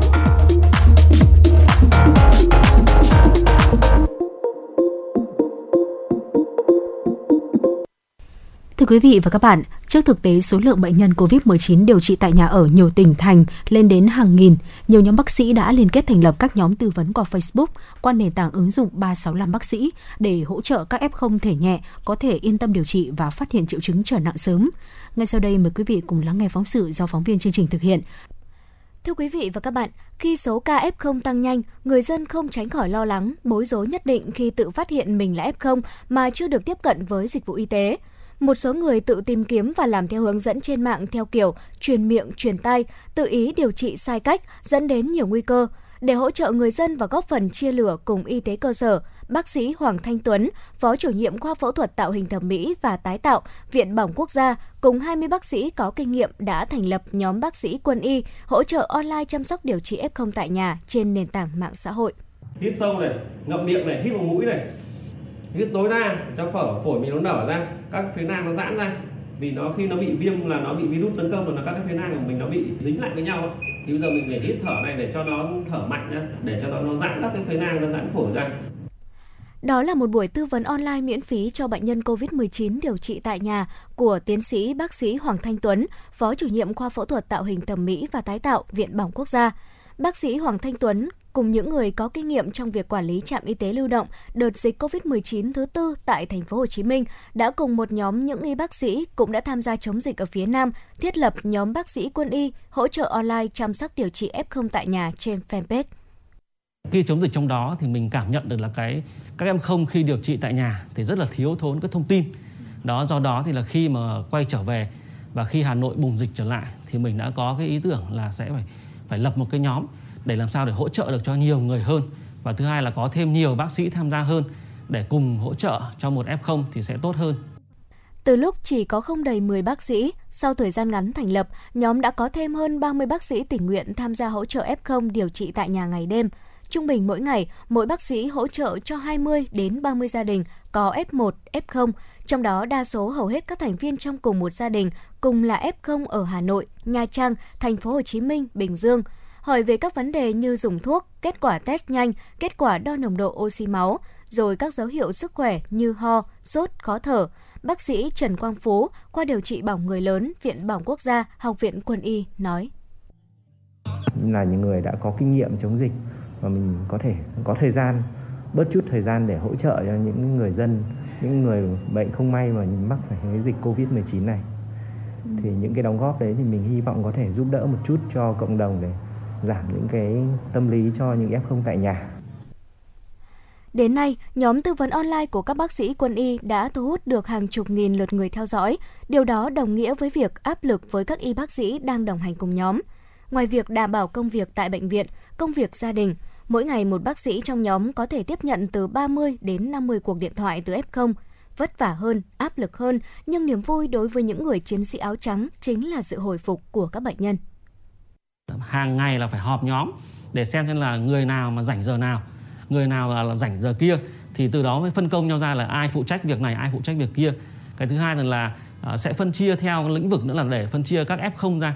Tức là mỗi người phụ trách một chuyên ngành khác nhau thì các f0 liên quan đến chuyên ngành đó thì sẽ hỗ trợ bởi bác sĩ đó thì sẽ được chia được luồng thông tin ra và các f0 sẽ được chăm sóc kịp thời hơn thấy đây là cái cái cái nhóm ở đấy thực sự rất là tuyệt vời và rất là cần thiết cho những các cái F0 uh, mà chưa có nhiều kiến thức như mình. Nguyên tắc của nhóm là không hỗ trợ cấp cứu, không thay thế cho y tế địa phương hay các bệnh viện. Nhóm hỗ trợ thông tin khi bệnh nhân cần, gọi để hướng dẫn bệnh nhân tập thở, đo SPO2 và khuyến cáo mọi người phải có số điện thoại của y tế cơ sở để hỗ trợ kịp thời. Từng có mặt tại điểm nóng nhất của dịch bệnh, nhóm bác sĩ quân y thấu hiểu sự hoang mang, lo lắng của các F0 tự điều trị tại nhà. Vì vậy, ngay khi đang vừa chống dịch, vừa làm công việc chuyên môn, các bác sĩ này đã lập nhóm trên Facebook với hy vọng hỗ trợ thông tin tối đa cho các bệnh nhân mắc COVID-19. Sau đại dịch, mọi người sẽ quan tâm đến sức khỏe của bản thân nhiều hơn, nhu cầu tìm kiếm thông tin từ các bác sĩ sẽ càng tăng. Vì vậy, nhóm bác sĩ bày tỏ mong muốn group là nơi để các bác sĩ hỗ trợ, chia sẻ những kiến thức cần thiết cho các trường hợp người dân có nhu cầu tìm hiểu thông tin y tế chính xác kể cả trong và sau đại dịch. Quý vị và các bạn đang nghe chương trình Truyền động Hà Nội chiều trên kênh phát thanh FM 96 MHz của Đài Phát thanh và Truyền hình Hà Nội. Chịu trách nhiệm sản xuất Phó Tổng giám đốc Nguyễn Tiến Dũng, đạo diễn và biên tập Xuân Luyến, Hoa Mai, MC Phương Nga Thu Thảo cùng kỹ thuật viên Quang Ngọc thực hiện. Trước khi đến với các nội dung tiếp theo của chương trình, xin mời quý vị cùng nghe ca khúc Như Hoa Mùa Xuân. Xuân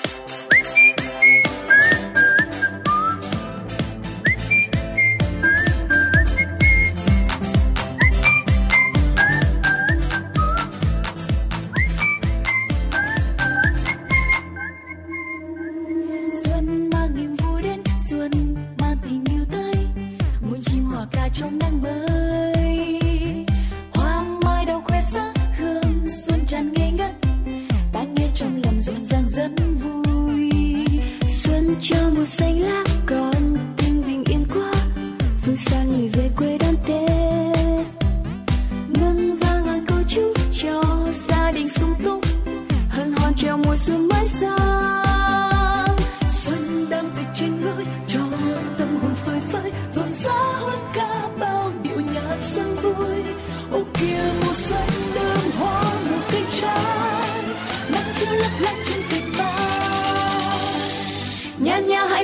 xuân vừa sang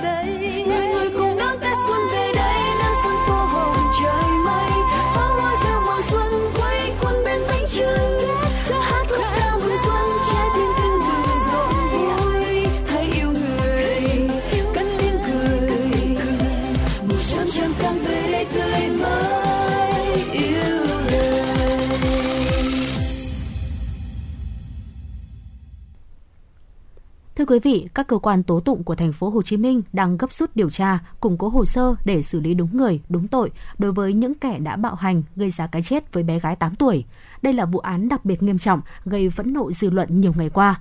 Những kẻ phạm tội này dù sẽ phải nhận những hình phạt nghiêm khắc nhất, nhưng thêm một mạng trẻ nữa đã phải ra đi trong đau đớn cả về thể xác lẫn tâm hồn bạo lực có thể trở thành thói quen nếu không được ngăn chặn từ sớm. Với những vụ án đau lòng xảy ra như chúng ta đã chứng kiến, mọi điều giá như đều đã là quá muộn màng. Trách nhiệm của cộng đồng là phải lên tiếng thay vì cầu nguyện khi sự việc đã rồi. Theo số liệu của Bộ Công an, năm 2020 có gần 2.000 vụ bạo hành trẻ bị phát hiện. Đáng nói, 97% số vụ bị phát hiện kẻ gây hại đều thân quen với nạn nhân. Thương cho roi cho vọt, ghét cho ngọt cho bùi vẫn là điều mà các bậc cha mẹ lý giải cho hành động của mình. Không khó để mua được những chiếc roi để đánh phạt trẻ. Khi thử tìm roi mây ở trên mạng, trong vòng một giây đã ra vài nghìn kết quả trên Google và một loạt các cửa hàng thương mại điện tử có bán. Không hiểu những người mua roi muốn các em bé thấm đến mức nào trong khi đánh trẻ em là hành động trái pháp luật. Và những ngày này, câu chuyện em bé 8 tuổi bị mẹ kế bạo hành và đã tử vong tại thành phố Hồ Chí Minh một lần nữa đặt ra cho chúng ta nhiều suy nghĩ. Chúng ta cần làm gì để những trường hợp như thế không tái diễn? Bà Nguyễn Vân Anh, Giám đốc Trung tâm Nghiên cứu ứng dụng khoa học về giới, gia đình, phụ nữ và trẻ em, vị thành niên, nói để hiểu được rằng là đây không phải là cái câu chuyện cá nhân và gia đình mà nó là câu chuyện liên quan đến đến đến pháp luật và sự an toàn của một con người. Cho nên việc đầu tiên của bạn là bạn phải tiếp nhận và bạn phải xử lý. Sau đó thì những cái gì nó không thuộc về mình thì bắt đầu tiếp tục để gửi đi các nơi. Thì tôi nghĩ rằng là mặc dù chúng ta đã đào tạo rất là nhiều chúng ta đã có rất nhiều các cuộc hội họp nhưng mà chắc là sẽ phải tiếp tục làm việc để cái cái sự uh, gọi là đáp ứng cái nhu cầu dịch vụ của nạn nhân nó được tốt hơn. Bà Lê Quỳnh Lan, quản lý thực hiện chương trình Tổ chức International Việt Nam nhấn mạnh, quan trọng nhất là giải quyết để ngăn ngừa bạo lực đối với trẻ em từ gốc, chứ không chỉ xử lý phần ngọn biện pháp và theo tôi, cần phải làm một cách lâu dài, bền bỉ và toàn diện. Cần phải cung cấp các cái kiến thức về pháp luật cho cha mẹ, cho trẻ em, về việc là các hành vi vi phạm pháp luật liên quan đến giáo dục và chăm sóc trẻ em. Chúng ta không thể coi những cái hành vi bạo hành nó là một biện pháp giáo dục và được phép bởi những cái người có trách nhiệm trong việc chăm sóc trẻ em. Chúng tôi cũng mong đợi là sẽ có một cái sự vào cuộc của ngành giáo dục để trẻ có tìm kiếm được sự trợ giúp, để không dẫn đến những cái tình trạng đau lòng như hiện nay theo bà Nguyễn Thị Mai Thoa, Ủy viên Thường trực Ủy ban Văn hóa Giáo dục của Quốc hội, cần bổ sung quy trình thông tin, cơ chế phối hợp để hỗ trợ và bảo vệ kịp thời các nạn nhân như phụ nữ trẻ em trong dự thảo luật phòng chống bạo lực gia đình sửa đổi. Hiện nay là dự thảo luật phòng chống bạo lực gia đình cũng đã đề xuất một số biện pháp như chúng tôi cho rằng là cần phải nhấn mạnh hơn nữa những cái quy định về công tác báo tin trách nhiệm xác minh, phân loại, xử lý các vụ việc bạo lực gia đình cái dự thảo luật cũng đã bổ sung một số cái quy định tuy nhiên cần phải quy định về lực lượng những người làm công tác xã hội một cách chuyên nghiệp và cái sự phối hợp liên ngành trong phòng chống bạo lực gia đình Luật trẻ em quy định rất rõ các cơ quan, tổ chức, cơ sở giáo dục, gia đình, cá nhân có trách nhiệm thông tin, thông báo, tố giác hành vi xâm hại trẻ em. Trường hợp trẻ em bị xâm hại hoặc có nguy cơ bị bạo lực, bóc lột, bỏ rơi đến cơ quan có thẩm quyền. Ông Nguyễn Trọng An, nguyên Phó Cục trưởng Cục Chăm sóc và Bảo vệ Trẻ Em, Bộ Lao động Thương binh và Xã hội nói. Quy định trong luật là khi mà có một sự việc thì báo cáo đến ai và ai chịu trách nhiệm xử lý. Đó là cái quy trình đã có kể cả những quy trình mà xử lý sự xâm hại trẻ em bạo lực trẻ em. Và trong luật trẻ em thì quy định rất rõ điều 48 của luật trẻ em 2016 quy định là bảo vệ trẻ em ba cấp độ cấp độ phòng ngừa cấp độ can thiệp và cấp độ phục hồi như thế nào hướng dẫn rất rõ nhưng mà quan trọng nhất vẫn là con người thực thi cho nên làm thế nào giờ chúng ta tiếp tục vận động tuyên truyền cho mọi người dân phải biết và người dân phải giám sát những người thực thi công vụ và có những chế tài xử lý những vấn đề mà không hoàn thành nhiệm vụ. Khi phát hiện các vụ việc bạo lực trẻ em dù là người trong nhà hay chỉ là hàng xóm, người qua đường cũng hãy báo ngay cho công an hoặc đường dây nóng bảo vệ trẻ em 111 hoạt động miễn phí 24 giờ trên 7 ngày. Thông tin danh tính của người tố cáo, tố giác hành vi phạm tội sẽ được bảo mật hoàn toàn, người dân không lo sợ bị trả thù. Dịch COVID-19 và các biện pháp giãn cách xã hội khiến trẻ em bị cô lập và đối mặt với nhiều rủi ro. Khi trẻ nghỉ học, các nhà trường không nên bỏ bẵng mà vẫn cần có sự thăm hỏi định kỳ, kiểm tra tình hình của trẻ. Trẻ em như những hạt giống nhỏ, phải được chăm sóc vun trồng bằng những bàn tay yêu thương – không khoan nhượng với bạo lực trên toàn cộng đồng là điều mà Quỹ Nhi đồng Liên Hợp Quốc muốn lan tỏa. Ví dụ hàng xóm khi chứng kiến bạo lực hay nghe tiếng khóc cần lập tức báo chính quyền, nhân viên y tế hay giáo viên khi nhận ra dấu hiệu bạo lực ở trẻ nhỏ cũng cần báo cáo ngay. Các vụ xâm hại trẻ em ngày càng gia tăng, thậm chí còn tăng nhiều hơn trong thời gian giãn cách vì COVID-19. Báo hiệu cần có các giải pháp mạnh mẽ hơn để trẻ em thực sự được an toàn trong chính mái nhà của mình. Bạn đang theo dõi kênh FM 96 MHz của đài phát thanh truyền hình Hà Nội. Hãy giữ sóng và tương tác với chúng tôi theo số điện thoại 024 3773 6688.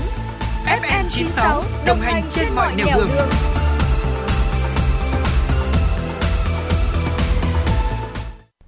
Thưa quý vị, quay trở lại với chuyển động Hà Nội chiều. Xin mời quý vị cùng chúng tôi tiếp tục lắng nghe những thông tin do phóng viên chương trình cập nhật.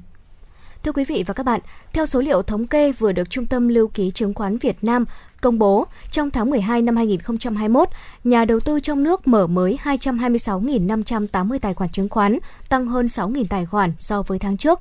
Trong đó chủ yếu vẫn là hoạt động mở mới của nhà đầu tư cá nhân với khối lượng 226.390 tài khoản. Số lượng tài khoản mở mới của nhà đầu tư tổ chức là 190 tài khoản. Đây là tháng chứng kiến lượng tài khoản cá nhân mở mới cao nhất trong lịch sử 21 năm thành lập của thị trường chứng khoán Việt Nam, đồng thời là tháng thứ 10 liên tiếp mà số tài khoản mở mới của nhà đầu tư trong nước đạt trên 100.000 tài khoản mỗi tháng và là tháng thứ hai liên tiếp có trên 200.000 tài khoản chứng khoán được mở mới.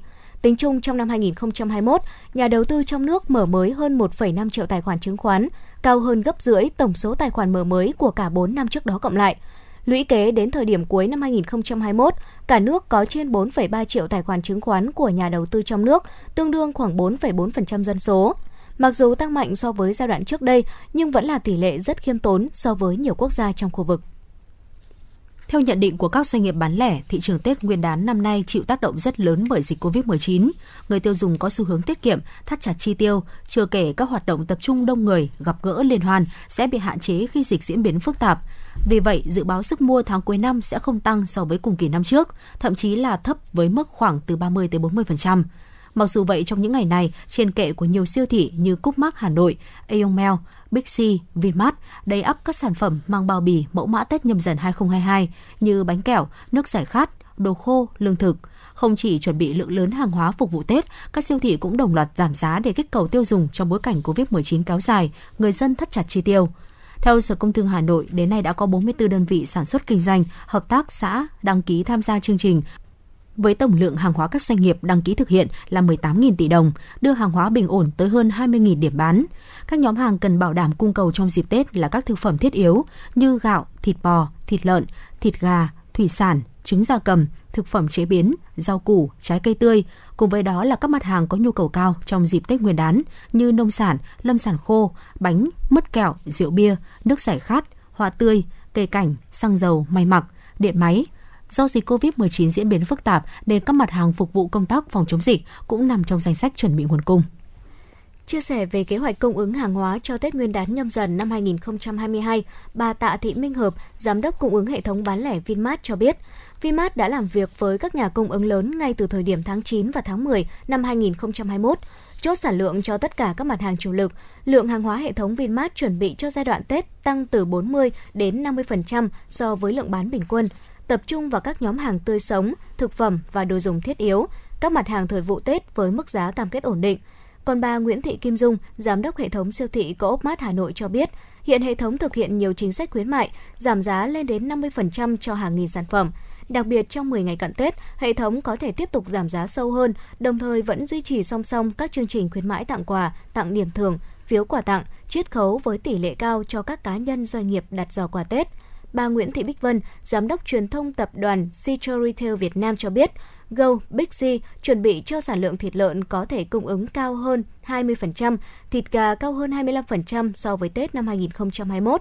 Toàn hệ thống cũng chuẩn bị đủ các loại rau quả tươi sống có thể phục vụ xuyên suốt trong và sau Tết. Bên cạnh việc đảm bảo được nguồn cung ứng, Go Big Z cũng tự tin cam kết với khách hàng về giá cả sản phẩm gửi đến tay khách hàng trong dịp Tết năm nay bằng nhiều chương trình khuyến mại hấp dẫn khác nhau cho hàng mùa vụ và truyền thống ngày Tết áp dụng cho cả khách mua tại cửa hàng và mua trực tuyến.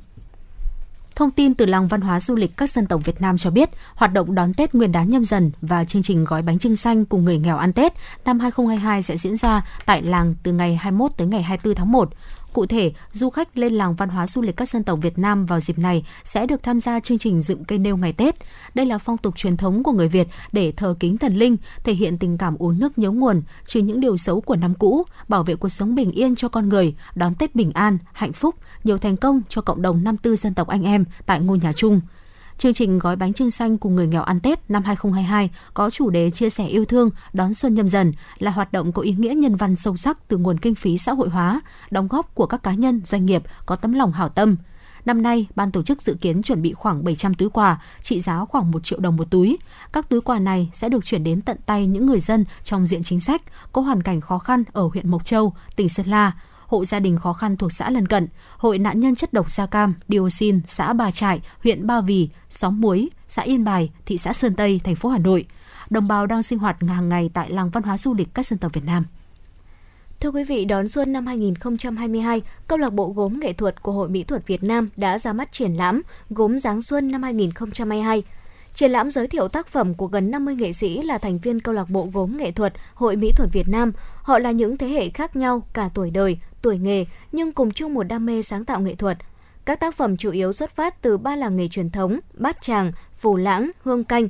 Các nghệ sĩ đã kế thừa được gốm truyền thống và phát triển thành những tác phẩm gốm mang sắc màu, hơi thở của đời sống đương đại. Nhiều thể loại sáng tác cùng góp mặt ở triển lãm này với ngôn ngữ riêng, điều khắc mang màu sắc men hoặc đất nung, hình khối đơn giản, căng tròn, uyển chuyển, tranh và phù điêu gốm với những đường nét tinh xảo tỉ mỉ, phối men rực rỡ và huyền ảo. Gốm ứng dụng không còn mang tính công nghiệp mà đã được các nghệ sĩ đẩy lên thành tác phẩm nghệ thuật thực, thực thụ. Triển lãm không chỉ giới thiệu thành quả lao động sáng tạo nghệ thuật của các nghệ sĩ trong năm qua, mà còn là lời chúc năm mới với công chúng yêu nghệ thuật để cùng lan tỏa tình yêu cuộc sống, sự trân trọng truyền thống và vẻ đẹp của sáng tạo. Liên đoàn bóng đá Việt Nam VFF cho biết trận đấu giữa đội tuyển Việt Nam và Trung Quốc tại vòng loại thứ 3 World Cup 2022 vào ngày mùng 1 Tết nhâm dần sắp tới có thể đón 20.000 khán giả tới sân vận động Mỹ Đình. VFF đã báo cáo Tổng cục Thể dục Thể thao, Bộ Văn hóa Thể thao và Du lịch về phương án tổ chức trận Việt Nam Trung Quốc trong đó đón số lượng người hâm mộ tương đương 50% sức chứa của sân vận động Mỹ Đình. VFF cũng cho biết từ kinh nghiệm phân luồng đón khán giả vào sân từ các trận đấu trước, nên trận đấu này rất mong muốn có khán giả vào sân để cổ vũ cho đội tuyển. Tuy nhiên, kế hoạch cụ thể cần phụ thuộc diễn biến tình hình dịch COVID-19. Theo kế hoạch, trận đấu giữa đội tuyển Việt Nam với Trung Quốc diễn ra trên sân vận động Mỹ Đình vào ngày 1 tháng 2 tới, đúng ngày 1 Tết Nguyên đán nhâm dần.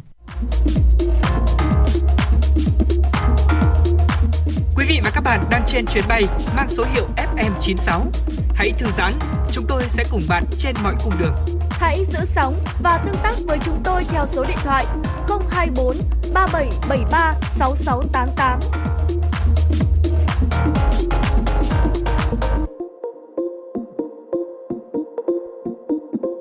Thưa quý vị, nhận thấy số ca mắc mới COVID-19 tại Hà Nội ngày một gia tăng, dịch bệnh vẫn diễn biến phức tạp, có một chàng thanh niên đã tình nguyện làm việc ở trạm y tế lưu động, phường Định Công, quận Hoàng Mai. Trong điều kiện thành lập chưa có tiền lệ, còn thiếu về nhân lực, những tình nguyện viên đang chăm sóc, theo dõi sức khỏe cho các F0 tại trạm y tế lưu động thật đáng trân quý. Chàng thanh niên đó là Nguyễn Quốc Thắng, 25 tuổi, từng tốt nghiệp trung cấp y khoa Hà Nội.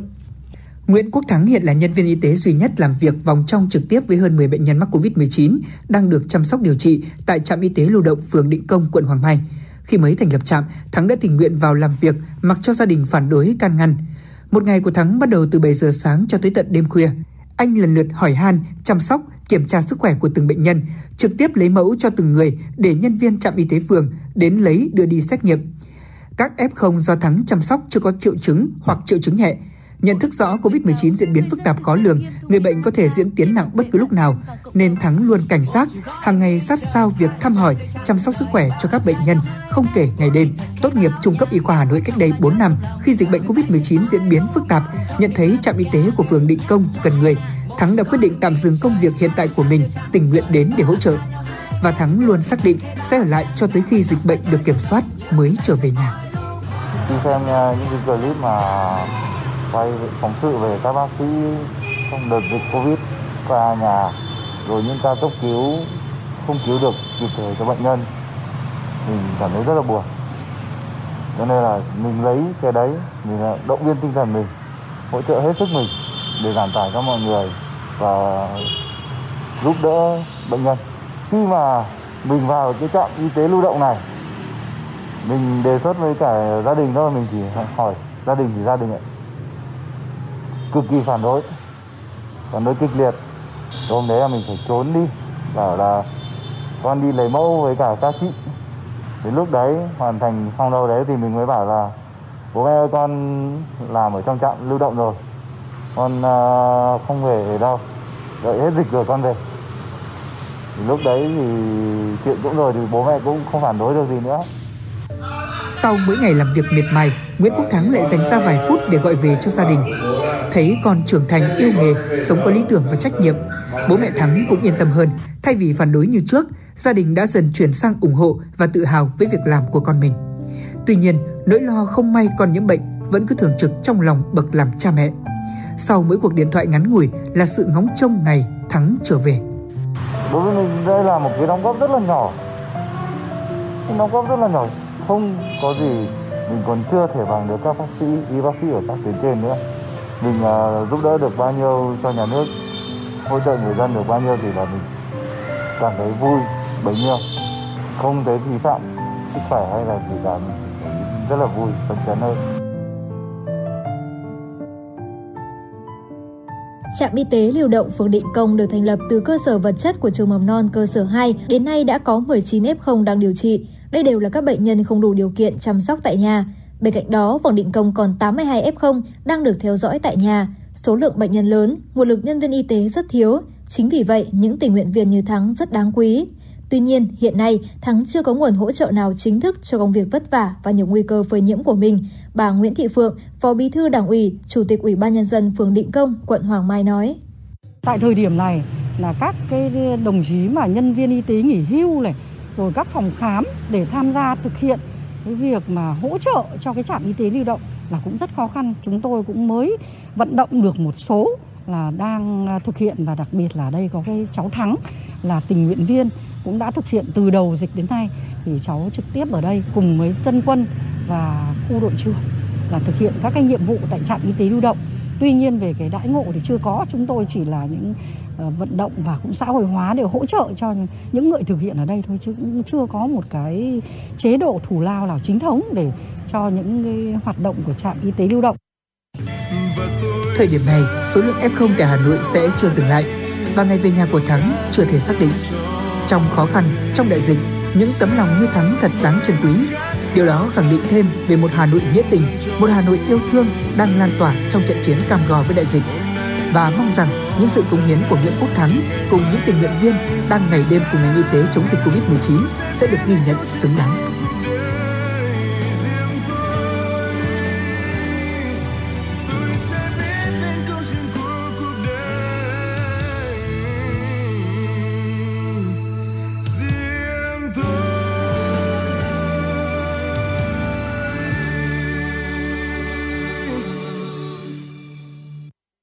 Vừa rồi là những thông tin đáng chú ý có trong truyền động Hà Nội chiều được Thu Thảo và Phương Nga truyền tới quý vị. Và tới đây thời lượng của chương trình truyền động Hà Nội chiều cũng xin được phép khép lại. Mọi ý kiến đóng góp cho chương trình, xin mời quý vị gửi đến email tin tức fm96a.gmail.com hoặc gọi đến tổng đài 024 3773 6688. Ngoài ra quý vị cũng có thể tương tác trên fanpage truyền động Hà Nội FM96 và nghe lại các chương trình trên Apple Podcast. Cảm ơn sự đồng hành của quý vị. Xin kính chào và hẹn gặp lại trong những chương trình sau.